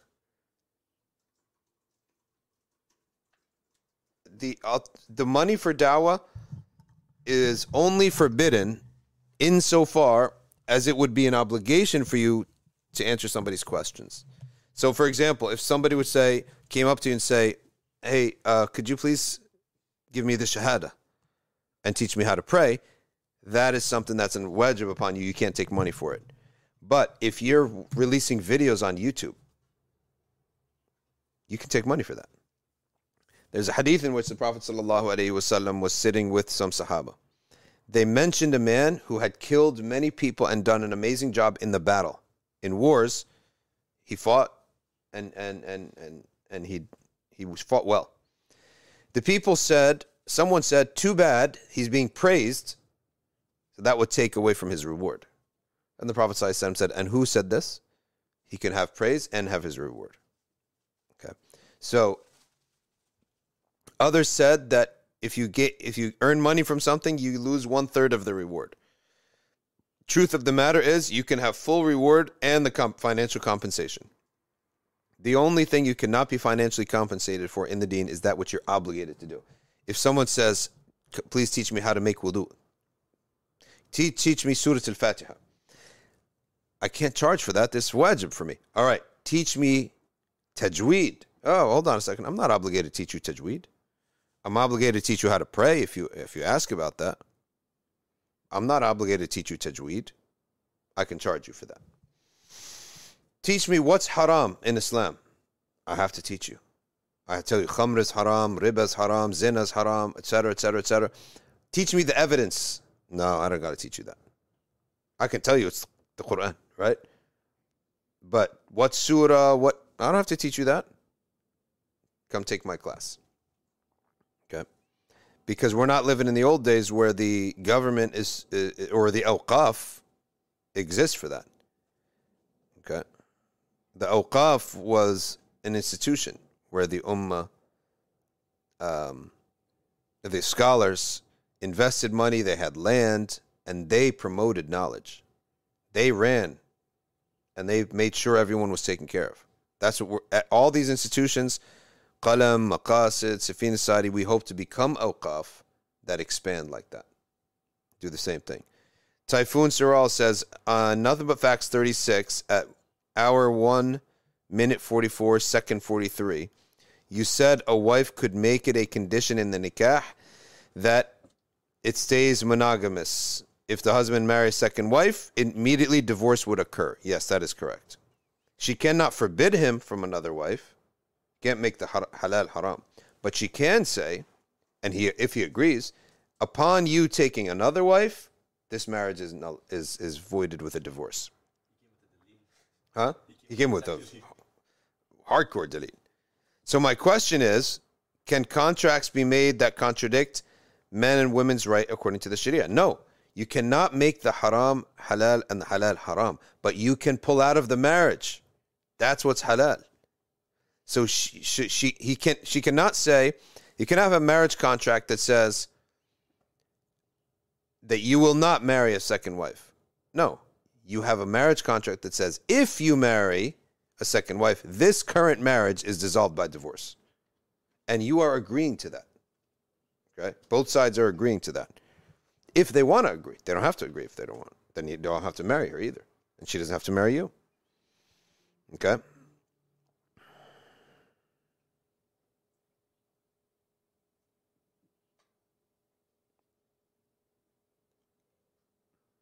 Where, which site are you reading questions from? I'm reading from both Instagram and from uh, and from YouTube. Are we allowed to use astronomy versus moon sighting? When you start your fast, you should always have um, a sighting alongside with you. I know the institutions they have to go by the astronomical calculation of the new moon birth, but for your own sake, for the fasting wait. And we're lucky, alhamdulillah. In New Jersey, alhamdulillah, we're in, you know, the West. So we get to see all the Islamic countries first. And probably I would say 95 times out of 100, there is a sighting, a reliable sighting somewhere on the day that they say that there is the astronomical birth of the new moon. Darul Hamidiyya says, What is the hikmah behind Surah Al Asr recited after every gathering? And Allah knows best. I really do not know the answer to why they chose Surah Al Asr. Okay. Nimra Saad is clarifying the question about the parents, the deceased parents, now deceased parents, and the wife. He says, now he is facing problems due to having preferred his spouse over his parents when his parents were alive.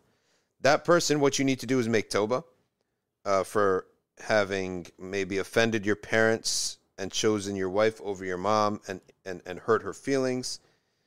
And you just make Toba and not just make Toba, but also uh, recite Quran and gift it to them. Hibatu thawab. Give sadaqah and gift it to your parents, and hopefully they will receive it, and hopefully then you will earn forgiveness, inshallah ta'ala.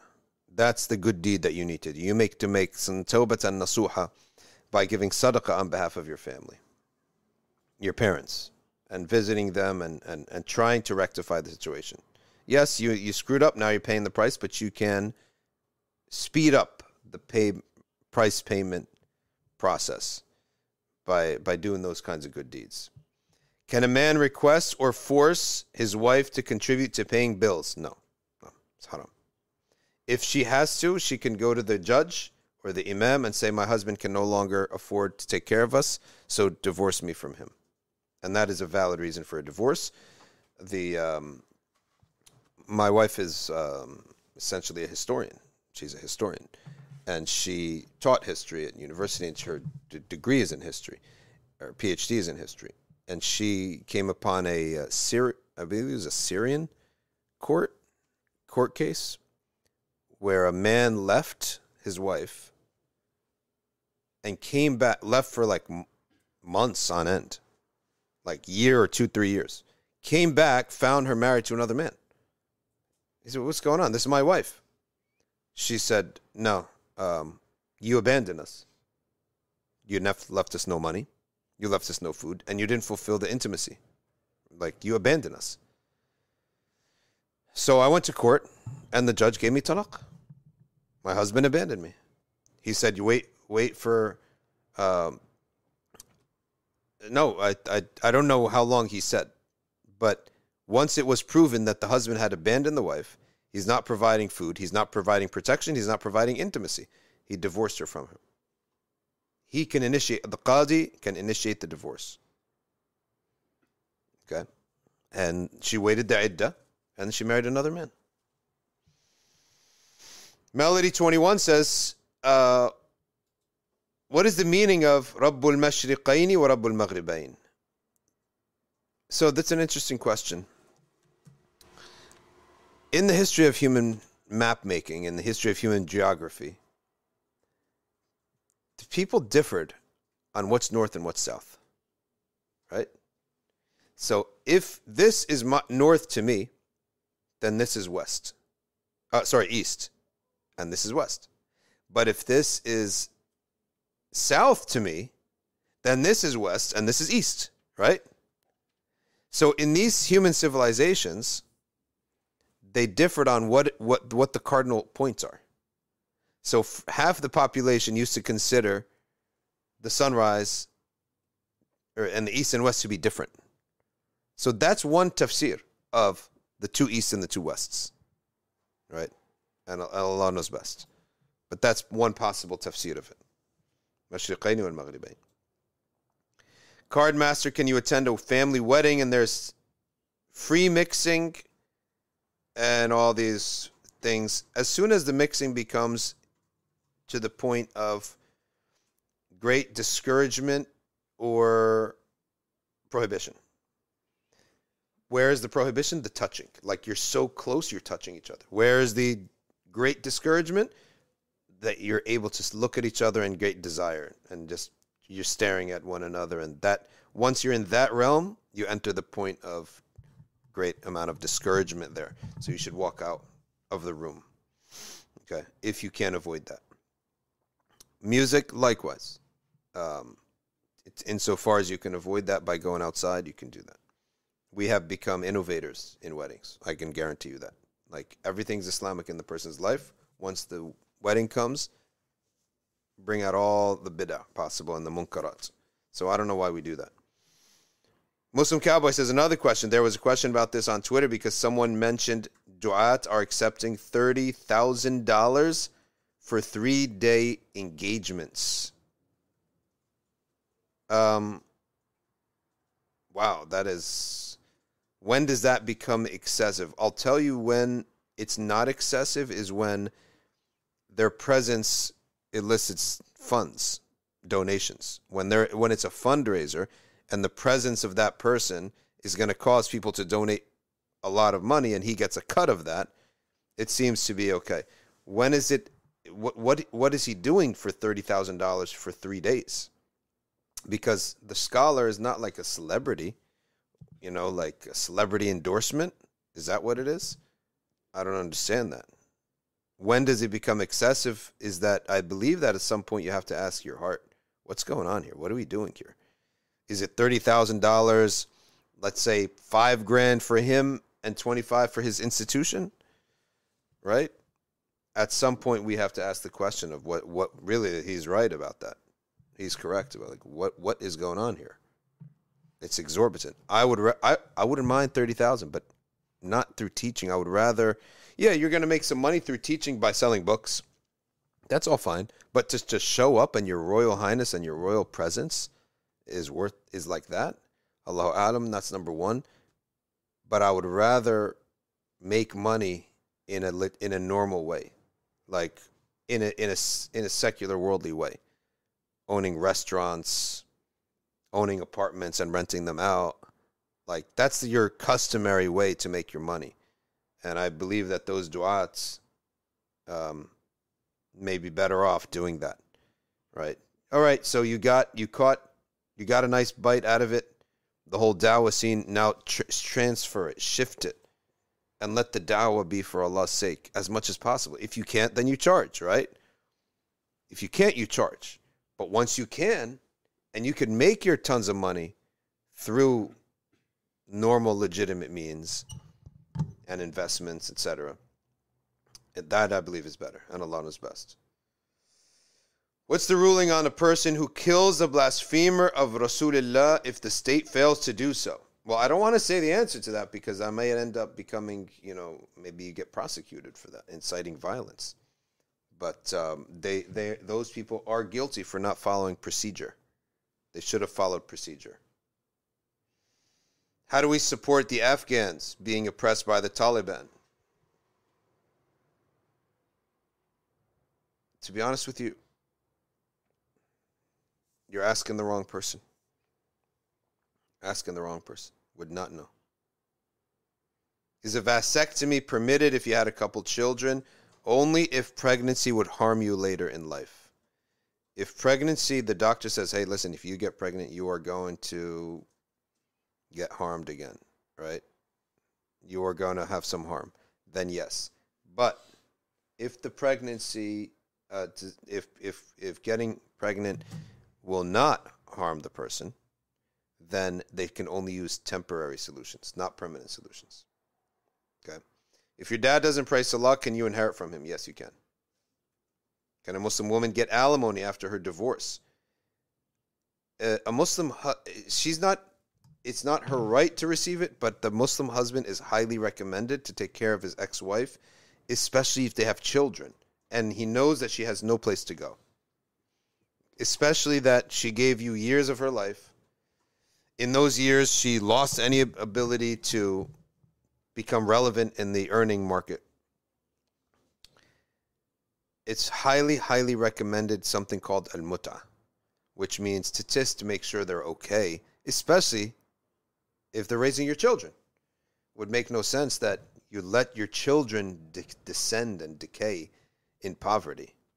So you're paying for your children anyway, but also the Sharia says the teenage boy should go to the dad.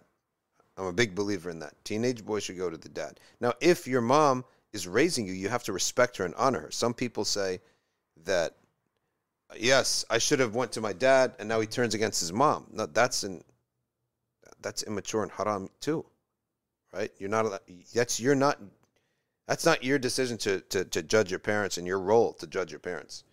We're saying in general, in the Sharia, teenage boy, you hit bulugh, 13 years old, go to your dad. 14 years old, go to your dad. That's how it should be. How can I get my data deleted on Moedda? Just email them and tell them to remove you from the offerings. In the medic or from the candidacy. In the medical school, what's the opinion on alcohol cologne for men? The dominant opinion is that it's it's not pure. You have to wash it off. The Mauritanians say it evaporates off, so it's fine. And only the scent remains. Is eating cats in the Maliki madhab, it is makruh to eat a cat. Okay, Omar Abbas, he knew the answer to that. Well done. If a man can't provide for his wife who works but refuses to contribute to the house, then he should downgrade to a smaller house or simpler lifestyle, and she shouldn't complain. If she likes him, yeah, you're going to live on his basis unless you both agree to to to um, pitch in together. Is there a North American halal, uh, Hilal body? No, there's a lot of websites. There's a lot of websites. There's, I don't know the names of them offhand, but Crescent Watch, for example. Hilal Chicago, Hilal sighting. There's a lot of websites. Okay. Can we start reciting Dalail Khairat midweek or do we have to start Monday? You can start whenever you want. Monday is just the preferable day because that's the day the Prophet was born. Couple more questions. Can you hold a book circle on Sayyid Naqib al Attas, Islam and Secularism? Islam and Secularism, yes, inshallah. Arkview has a book club. I don't even know if that book is on sale anymore, is it? I'm sure it is. Melody 21 If a woman hasn't reached a scholarly degree but wants to marry a man who is well learned, is it a suitable match? Yes, why not? Why not? Not every scholar marries another scholar. Brother says, Do you reckon the cane in Topkapi Palace is actually Musa's? I doubt that. The stick of Musa, I doubt that.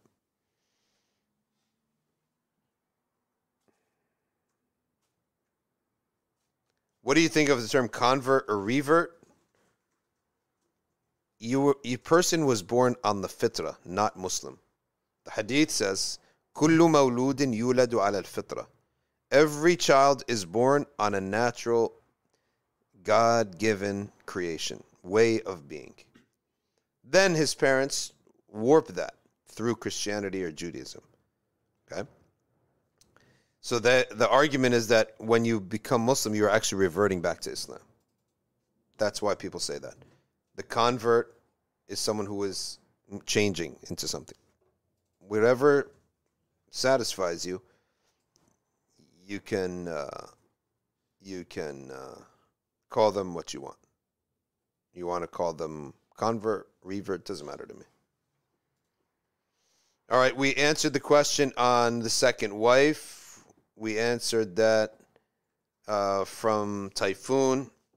When a woman reaches 40, says Lily, and marriage proposals come to her, is a independent of her decision making, like Guy apparently can be, or is she still under the parents' terms um, of their blessings and acceptance? If she now takes care of herself and she is no longer, she's older now and she's not in need of, and she can make decisions for herself, then she does need a wali, but she makes the decision herself on a yes or no to the marriage. If she's still living under her parents' roof, then, and she doesn't know the world of men, then she needs to, um, her wali needs to sign off on it. That's if she never married before. On the on the convert thing, Sheikh Harun mentioned something uh, that was good one time. Yeah. That like in Arabic, there's no word for this type of thing, or like that, because this person asked about the Sahaba. He said there's Muslimun Judud, right? Like there's new Muslims. Are you talking about convert revert? Yeah. yeah, Okay, yeah. I just thought of this, but Yeah, like when someone's uh, they convert to Islam and it's been like 25 years, yeah, you're not gonna still call them a new Muslim. that's true. There's a point where it's just like you're not. It doesn't matter to be called that anymore. So the point, what he was saying is that uh, in the time of the Prophet ﷺ, they didn't have a concept of converts, the word convert. They had the word new Muslim or not. And that would make sense. So after 40 years, are you a convert anymore? Right? After 20 years, are you a convert? I guess you're technically a convert, but they just use the word new Muslim or, uh, or not new Muslim. Esra D, angry if his permission is requested at any later stage. That's the second part of the question. So, okay, first part of the question. If is it the father's right to require being consulted whenever a trip is considered for his teenage son who lives with his mom? Well, that's a problem. Why are you worried about the consultation? He should be living with the dad. But let's say the situation is that, okay? Even let's so so teenage son living with the mom. If the trip is long is a long journey the the father should be consulted yes. Even if it's mecca and medina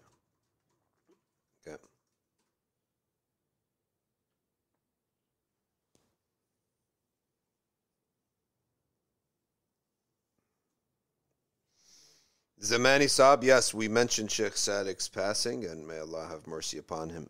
Uh, inna lillahi wa inna ilayhi raji'un. He was very sick, and he was apparently taken to a hospital in Morocco, in which he passed away there. But he had been sick for a long time, and uh, inna lillahi wa inna ilayhi raji'un. Nas'al Allah an yaghfir lana wa.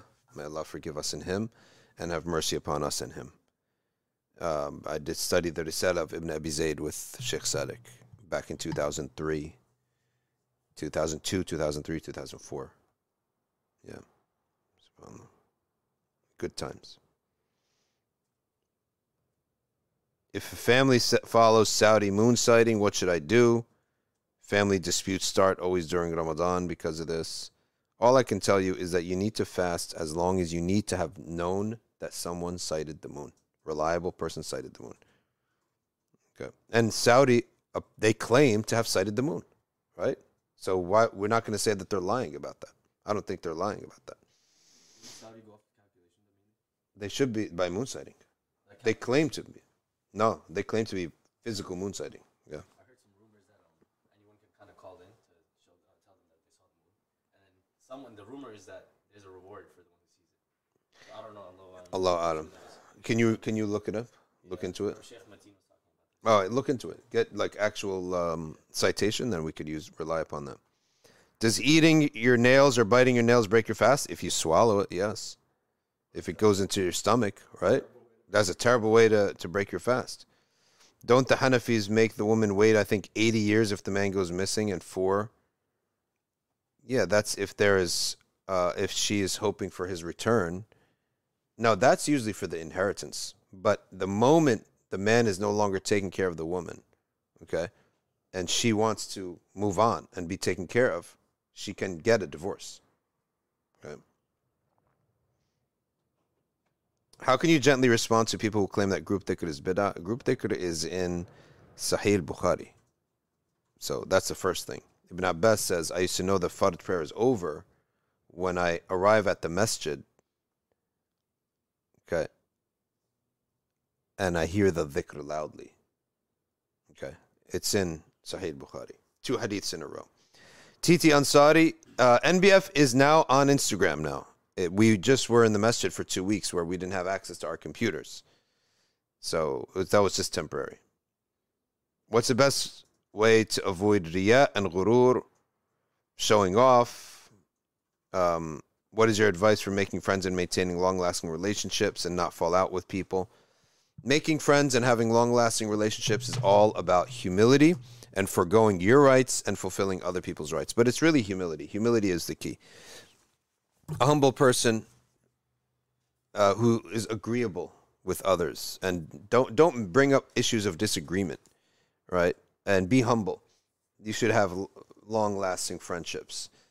When it comes to how to avoid ghurur and showing off and riyah, look at the ibadah of people who do better than you, and you'll realize that your worship is very weak. Your knowledge is very weak. Everything is very weak. Esra continues with her question. They live in Jeddah, so it's not long, and he is always informed beforehand, but he demands to be informed at the very first stage of the trip being considered. Is that his right?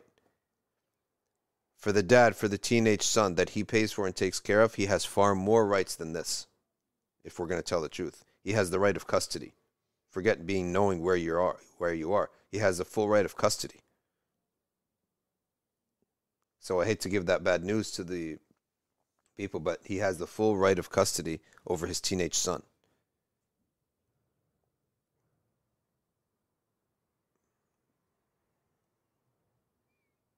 Is there a deeper meaning of ulul albab in Surat Az-Zumar? Ulul albab are those who who have deep penetrating insight into matters.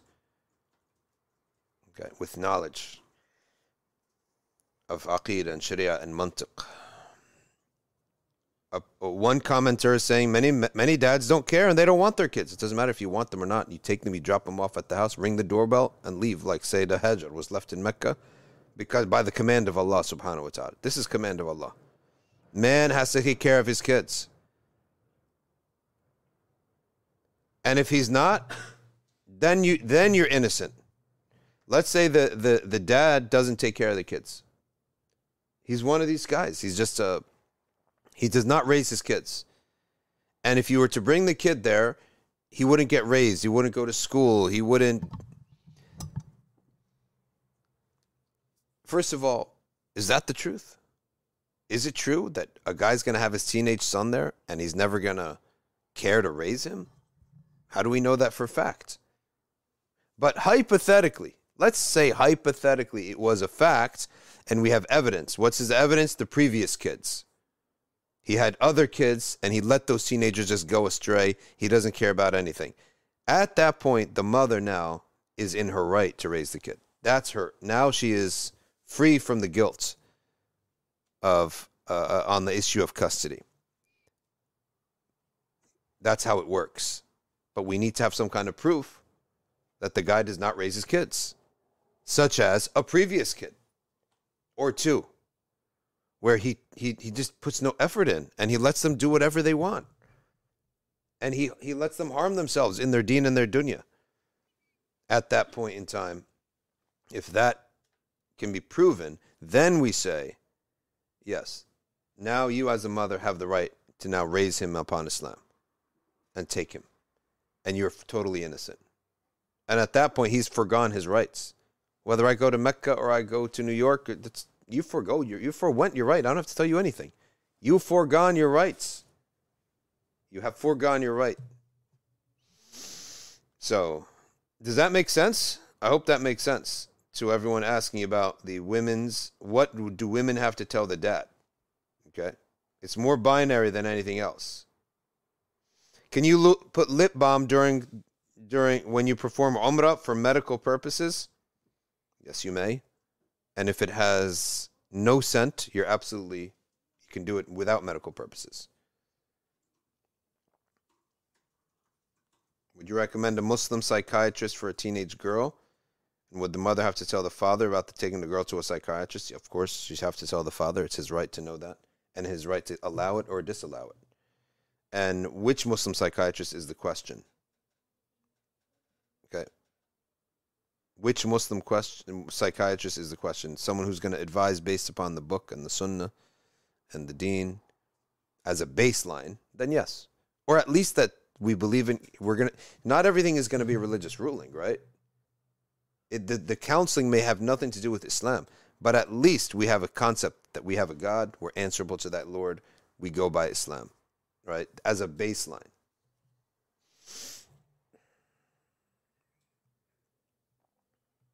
Couple more questions before you log off. If one kept the child away from the father because he, he walks out of the house unknown and tells the kids, I left because of you kids, he got everything, is that not gaslighting?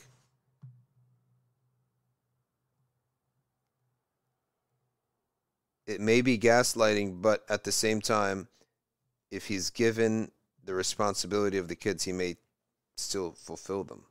He may be a, a terrible guy, but once he has a teenage son in his presence, he may start raising him properly. We don't know that, right? So we can't make him guilty of not being able to raise a teenage son before he's even have, ever had a chance.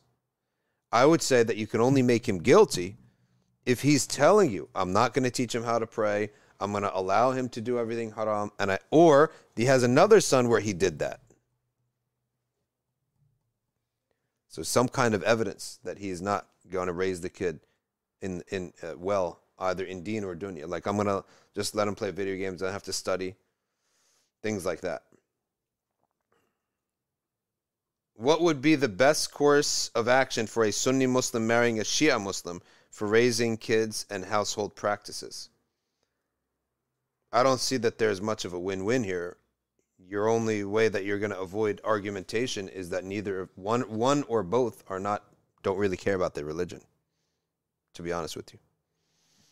If you both care, you have some mutually exclusives. You have opposing ideas here. I don't recommend it. I, it. And I have to tell you, too, it's forbidden to marry an innovator. Is a father obligated to pay for his kid's college education? No. No, not obligated. But your son's gonna you're you're harming him if he if he if your son doesn't have a skill to earn him a livelihood. It is a type of harm, but you're not obligated to pay that college education. No. None of the divorcee men want to take care of their children, and they want to marry someone who doesn't have kids. That then the sin is on them, and the mother has the reward. She has all the reward, and the sin is all on the dad. Do we follow local or world, global moon sighting? Global. Is LASIK and laser considered cauterization? No, it's not cauterization. It uses heat, but it's not cauterization.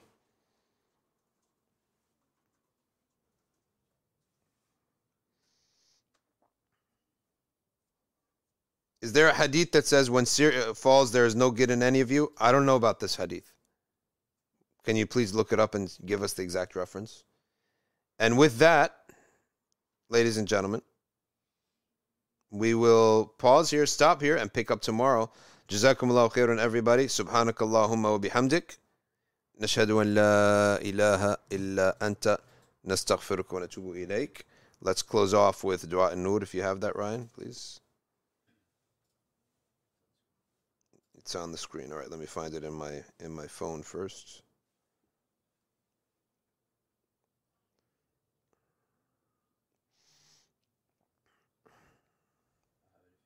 You got it? بسم الله الرحمن الرحيم اللهم اجعل لي نورا في قلبي ونورا في قبري ونورا في سمعي ونورا في بصري ونورا في شعري ونورا في بشري ونورا في لحمي ونورا في دمي ونورا في عظامي ونورا في عصبي ونورا من بين يدي ونورا من خلفي ونورا عن يميني ونورا عن شمالي ونورا من فوقي ونورا من تحتي. اللهم زدني نورا وأعطني نورا واجعل لي نورا. وصلى الله على سيدنا محمد وعلى آله وصحبه وسلم.